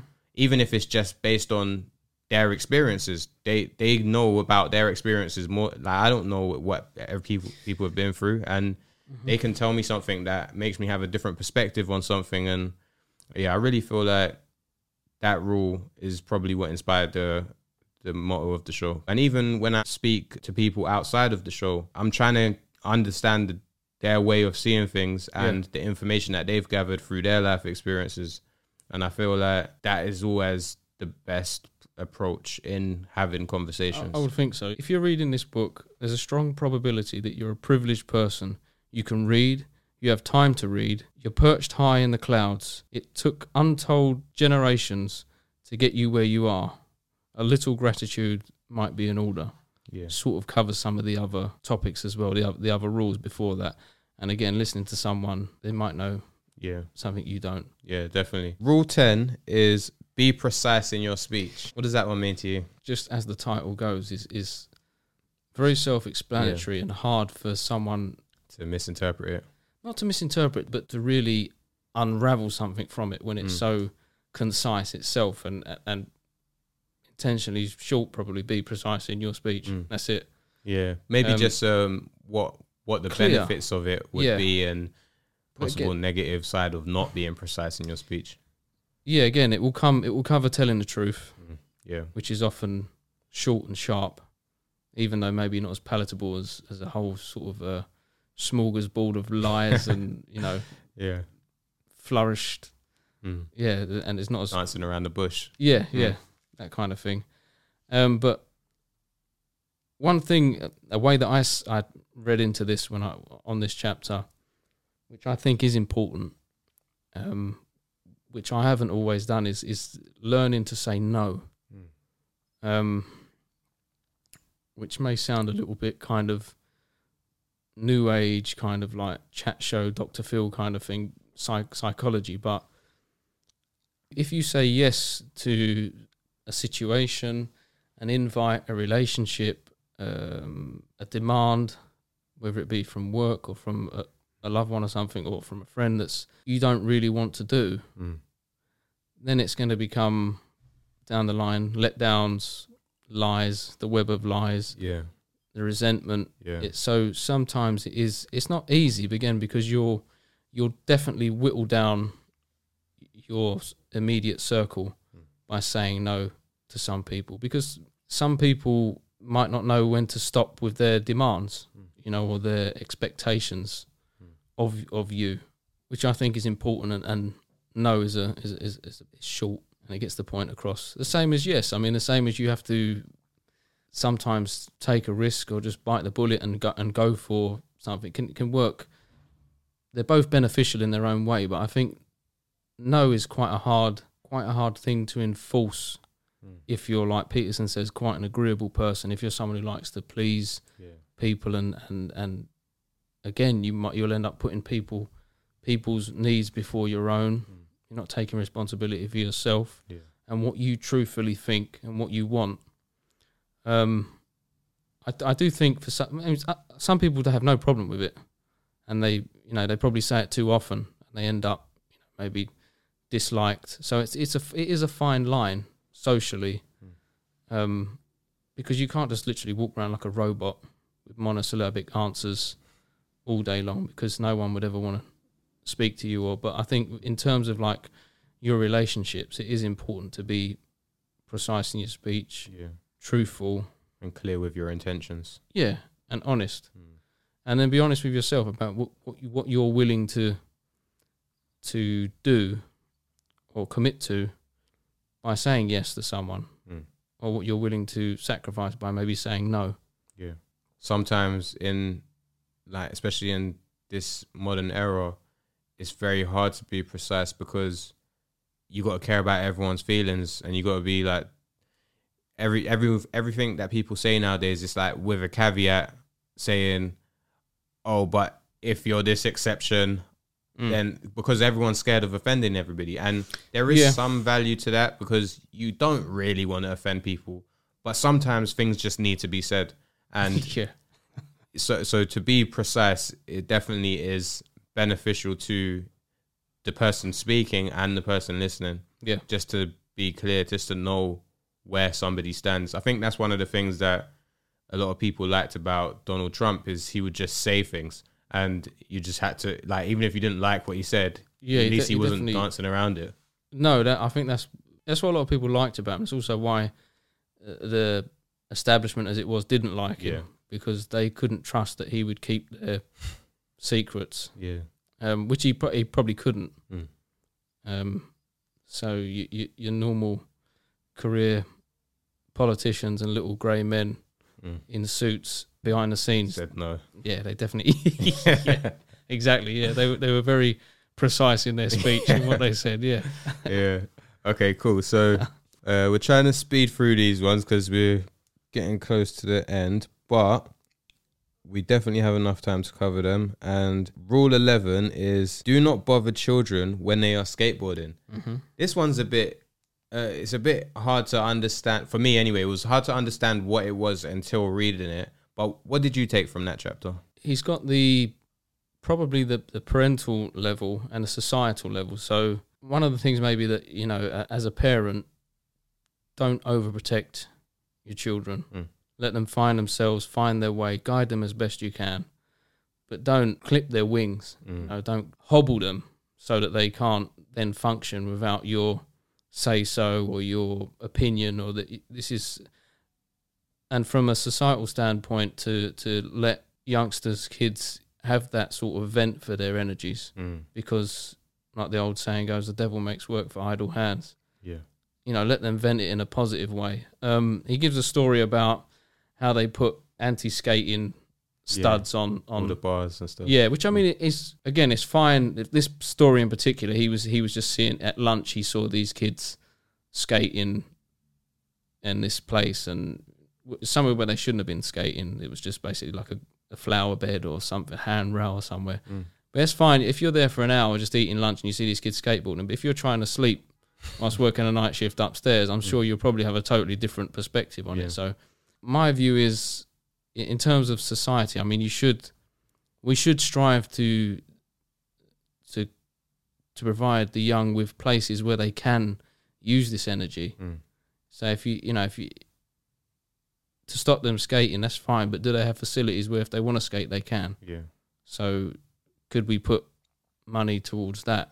Yeah, and, and it's I mean the problem with we're looking at the we're looking at the rule itself, but in in the book he'll often go on there- there'll be stuff within the chapter Yeah. which isn't really 100% relatable to the title. the title. chapter, so yeah. he'll go on about it may end up discussing environmentalism and depopulation, Yeah. or um, I mean, this one is a quote: uh, "If you think t- tough men are dangerous, wait until you see what weak men are capable of." yeah, I mean, that, that's totally random from skateboarding. kids Wow. skateboarding, but I suppose in a way it's that you know you're going to need these boisterous, tougher Risk Masculine. Mm, risk takers that keep order mm. in in the way that they do, rather than relying on insipid little uh, pencil pushers who can often lead to These Nihilistic. Yeah. holocausts and things like that. Which is he does touch on the the environmentalists and and the desire for depopulation and stuff, which does seem as saying it from the title does seem quite a far. Mm. But you'd have to. But he does it. link it You'd have to- together. he, he does, yeah. He will bring it round in the end. Um, and even he quotes um, Carl Jung at one point saying that if if you cannot understand why someone did something, look at the consequences and infer the motivation. yeah. So again, it seems it doesn't really, on the face of it, link to Mm. stopping children when they're skateboarding, but it links to why would society want to stop them when they're skateboarding? Mm. Is it to make them little obedient Mm. consumers that are scared to take risks Mm. and stand up against tyrannical Yeah. governments? Yeah, I really like that. Um, So it does link. that quote. I've often said to people on the show, um, saying stuff like, "Does the outcome determine the motivation?" And I think that's basically a watered down version of that's that saying that you just Yeah. said, and that really, I feel like that really is is very true. Like for example, you see these people who I'm not going to go too much into it, but you see these people who are always, always claiming that there's something wrong with society in general Mm. if you if you look at what they want, that's probably the real motivation. They just want people to not do well. They want there to not be a structure. They want there to not be families. They want there to not be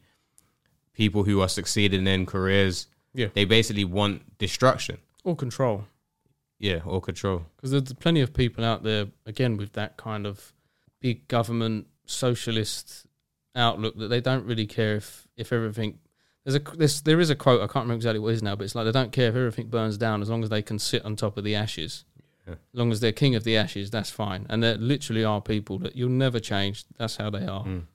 If I can't have it, smash it apart, Yeah. burn it down. And unfortunately, it's a it's a maybe it's a some sort of gene that's present in a in a percentage of the population that we can never kind of It must just Um, be a contagious or maybe you know yeah i mean maybe it's something that is necessary maybe a certain portion of the population does get marginalized and pushed aside to the extent where they they have to act out i don't know but what you're saying is is definitely and it quite often comes from fairly well off yeah. middle class That's the thing. The people who really are homes it doesn't really Mm. seem to make any sense why you why do you is it because they're guilty that they've had it so easy compared to others overcompensation or something. maybe it is are you you know But they could opt out of their lifestyle, but they choose not to. They choose to remain within their lifestyle and just criticize from wherever p- the position they're in.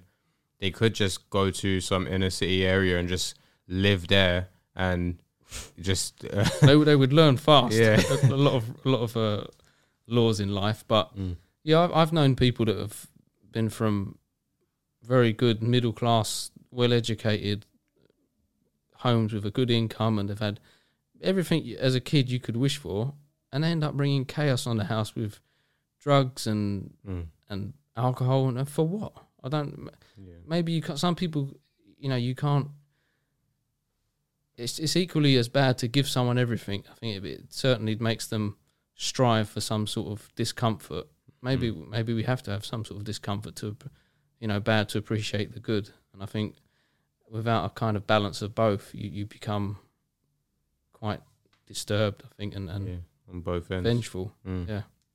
Yeah, I agree. Rule 12, the final rule, is pet a cat when you encounter one on the street. How do you Mhm. feel about that one? to read it in this context is for me is to you know another term would be to stop and smell the roses kind of thing you know kind of uh, when the sun is shining and things are good, appreciate it. Not necessarily because they won't always be good, but we should, I think, show appreciation more than we do. Um, I know I should at times. I, I, I, you get sometimes you get so caught up in what you're chasing that, or I want to do this at certain point, or I need to do this, I need to do that. You don't appreciate what you've actually got. Yeah. You know. Yeah, and it's just that taking that moment of peace, of calm, of um, you know, if you if you to look at it literally, to to to get the the calming feeling of of another being and another being like a cat and a dog that the existence is existence is so brief compared to ours. Mm. But like with a dog, they they'll enjoy every minute of it. Mm. You know Yeah. and they don't get unless they're in pain or they're hungry or they're, they're abused. Mm. They're not they're not sad, Mm. and even if they are abused, they someone can bring them back from, and you know, and they can live a happy a happy life. So I think it's about appreciating the fact of being itself, and of, I mean, the chances of us of you and I sitting here having this conversation. Mm. Uh, in the in the what the billions, hundreds, the, the trillions maybe of us of us both making it through the moment of conception, Yeah. making it through through birth, through the teenage years, the adult years, to now to be sitting here discussing things is is just. You couldn't have planned it. It just happened. Yeah, but you couldn't calculate it. The, Yeah. the chances of it, Mm. of, of the the miracle of it, and and and not to say that I'm someone who's, who pushes a, a religious perspective, but it, it truly is miraculous. Yeah. The the essence of life as it is, and I think it, what it's saying is appreciate it in all its forms. Whether that be nature, the sunset, the sun in your face, even the rain. Maybe you know, even if you, especially if you're not if so much if you're in it, but if you're indoors with the rain on the windows, that could be even soothing as well. Mm. Stroke a dog, or as you did, you that kid said hello to you, and it and it sort of Yeah. for a minute you felt that connection with another being on the journey. Mm. They're they're a bit you're further down the road than they are, Mm.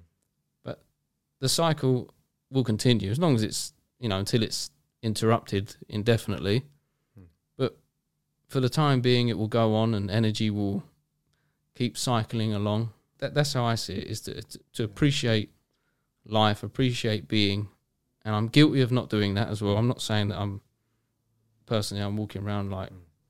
you know some sort of enlightened Buddha or something, Mm. but I think when you can, you should. Yeah. Yeah, I definitely agree. And it makes me think of this song that I heard uh, maybe a month or so ago. And I don't know the name of the song, but the lyrics to the song, yeah, was basically saying, like, thank you for the good times and thank you for the bad times. And and that was basically the sentiment of the song. And it really resonated with me. It made me think even the bad times are worth appreciating because it it- gives you a a reference point to how to feel the good points. Yeah, And I think life is full of ups and downs, but you it's like you said, it's the whole fact of it, ex- the existence of it in itself, it is quite miraculous. It's quite yeah, definitely. it's quite a special special time to even be alive and even humans life is not is not as long as say certain trees or No. mountains and all this like we ha- we're here for a flash in the pan and Yeah. we should strive to enjoy all aspects of it and as you say i i also don't do it as as regularly as i should No, and there's a lot of times where I allow my perspective on things to blind me from just the joy of existence in general. And when I first read this uh, this chapter, I, I took it quite literally, literally, and I would actually try and every if I did see a cat, I would try and stroke them. A few times they let me, a few times they didn't. But I always remember it. Every time I see a cat just walking past, I always remember that I should really try and stroke it because yeah, because of the book, and it. I- So I think it is it is quite a, a good a good chapter, and as you say, I think the core of it is what you're saying about just life in general, it, it's like an expression of existence and Yeah. being able to appreciate that. And I think the reason why cats are so special, and he's, he mentions this in the book, is because they're semi wild. They're like semi domesticated Yeah. and semi wild because cats really they like a dog is either going to be on a lead or it's or or it's in a bad way. but a cat is going to be like just roaming the streets as yeah, it they, they would choose to come over to Yeah. you. At, at most dogs, I mean, pretty much all dogs. You get one or two that are scared sometimes, but they, if you bend down on the floor, they'll come over to you wagging their Mm. tail, or some might attack you on Yeah. the floor. But yeah, they're different. A- dog is more o- obedient and more set up to please, where a cat is kind of more on its own. aloof Yeah. and um, standoffish, and can sometimes be a little bit crazy as well. Yeah, They're, um, yeah, they're quite a savage little animal. yeah. It's not uncommon to be stroking it and it just bites you, or it just Oh scratches. yeah, they're, they're pretty crazy Yeah. in, in that regard. But yeah, I think it is just that, and especially now when you think if you, no matter what you do, if you if you commute to work and you're either you're either going to be driving and you've got to be switched on, you're watching not only what you're doing, what everyone else is doing, then you got to get to work. You've got to do your, you got to do the full day, make it through that without, you know, wanting wanting to have a breakdown Mm.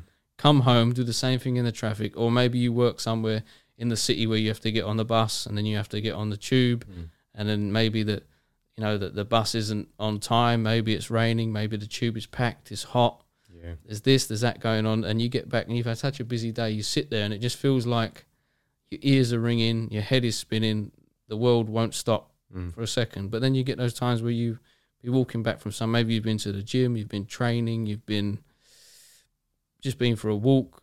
Mm. It's a nice. The sky's blue, the sun is shining. You can hear the birds, and then you see a cat. You hear, you know, there might be kids playing somewhere, or you're out with your dog or something. And that's yeah, that. That's important to appreciate that Yeah, definitely. because life can be at times, as it states in the book, hard.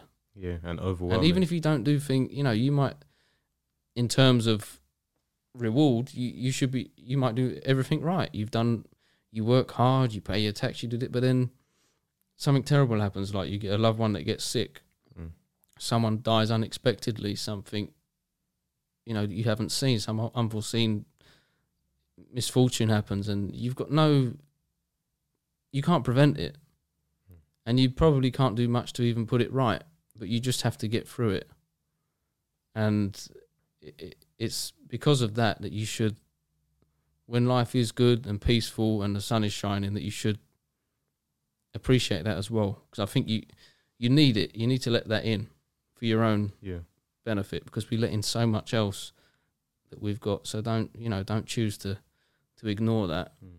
It can be like a sensory overload sort of thing. You're just getting Yeah, so much things happening at once Yeah, that you don't take the moment to of course. And with, enjoy. what respite do you get now?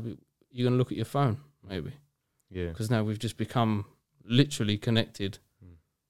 uh, to to the to the phone in that regard. So yeah, I think it touches on the, the nature aspect as well and the unpredictable aspect of nature and, and, and appreciating it for what it is, Mm. which is an absolute miracle. Yeah. To be fair, It is. Yeah.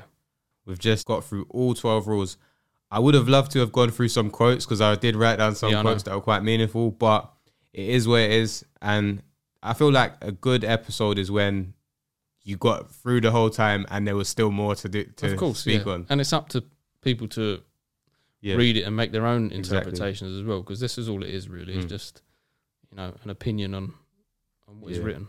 Yeah, it's a it's a brilliant book, and I would definitely advise people to read it.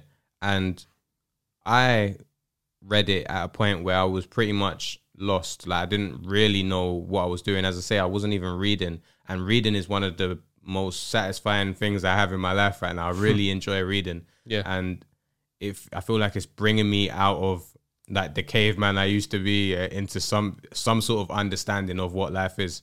Yeah. And so, yeah, I, I, if anybody can relate to any of the things that we've discussed, I would highly recommend you go through the even if you just read the chapter that that resonates with you, you won't regret it. It's a very beneficial book, and as I said earlier, I really appreciate Jordan B. Peterson taking the time to write course, this yeah, book, and yeah. um, it's really helped me a lot, and I know it's helped loads of other people.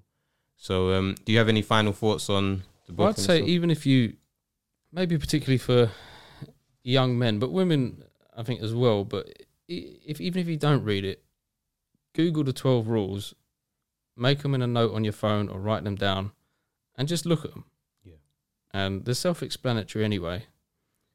And just maybe try and act on a couple of them. Try and change for the for the better a couple of points and and I do as well. I mean, I first read it. When was it first published? Seventeen or eight? Two thousand seventeen or two thousand eighteen? I'm not sure. I got it when it was, I think, first published here Yeah. in the UK. I think I did as well. Yeah, and um, and I did make changes because of it. I made an effort, concerted effort to, you know, pull aspects of my life together. And I think reading it again, there's certain things that I've let slip or didn't take on board the first time. Me too. but now have. So I would recommend people picking it up and reading it. Definitely, it can only be beneficial. Yeah, definitely. But yeah, that's a wrap, man. Thank you, James. I really appreciate you. you. taking the time, and I really liked your perspective on It's a pleasure. all of this stuff, the same as the last time. And I'm looking forward to doing another book review with you. Yep, definitely. And that's a wrap. Thank you to the audience as well. And Thank you very it. Much. 1p, 2p, 5p, 10p, 20p, 50p, change don't annoy me. £1, £2, £5, £10, £20, £50, these are my employees, yeah. I just make Elizabeth work. I just make Elizabeth work, yeah. I just make Elizabeth work. I just make Elizabeth work, work, work. Where my money at? Let me dial up management. Who's going in and who the fuck's panicking? Who's made P and who the fuck lost P? If I fire man, that could be costly. You know I always make the pattern run properly. I got white money and it talks cockney. I got black money and it talks patwa. Why the fuck would I want my money stacked up? I see money, I can't let it be statue. Never. I'm an entrepreneur in a tracksuit. When your money works hard, you don't have to. She got dank body and it's all natural. But I'm still only trying to get the P's, bitch. You got dead P, hit it with the D fridge. It's a game full of snakes and leeches. Fuck school, they ain't never gonna teach this. Fuck broke, I'd rather turn evil.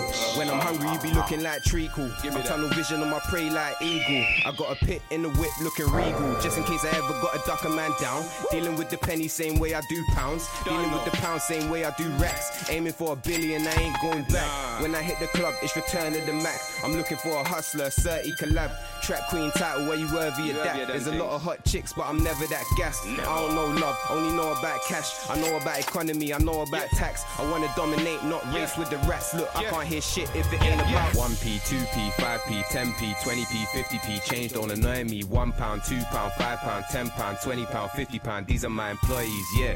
I just make Elizabeth work. I just make Elizabeth work, yeah. I just make Elizabeth work. I just make Elizabeth work, work, work.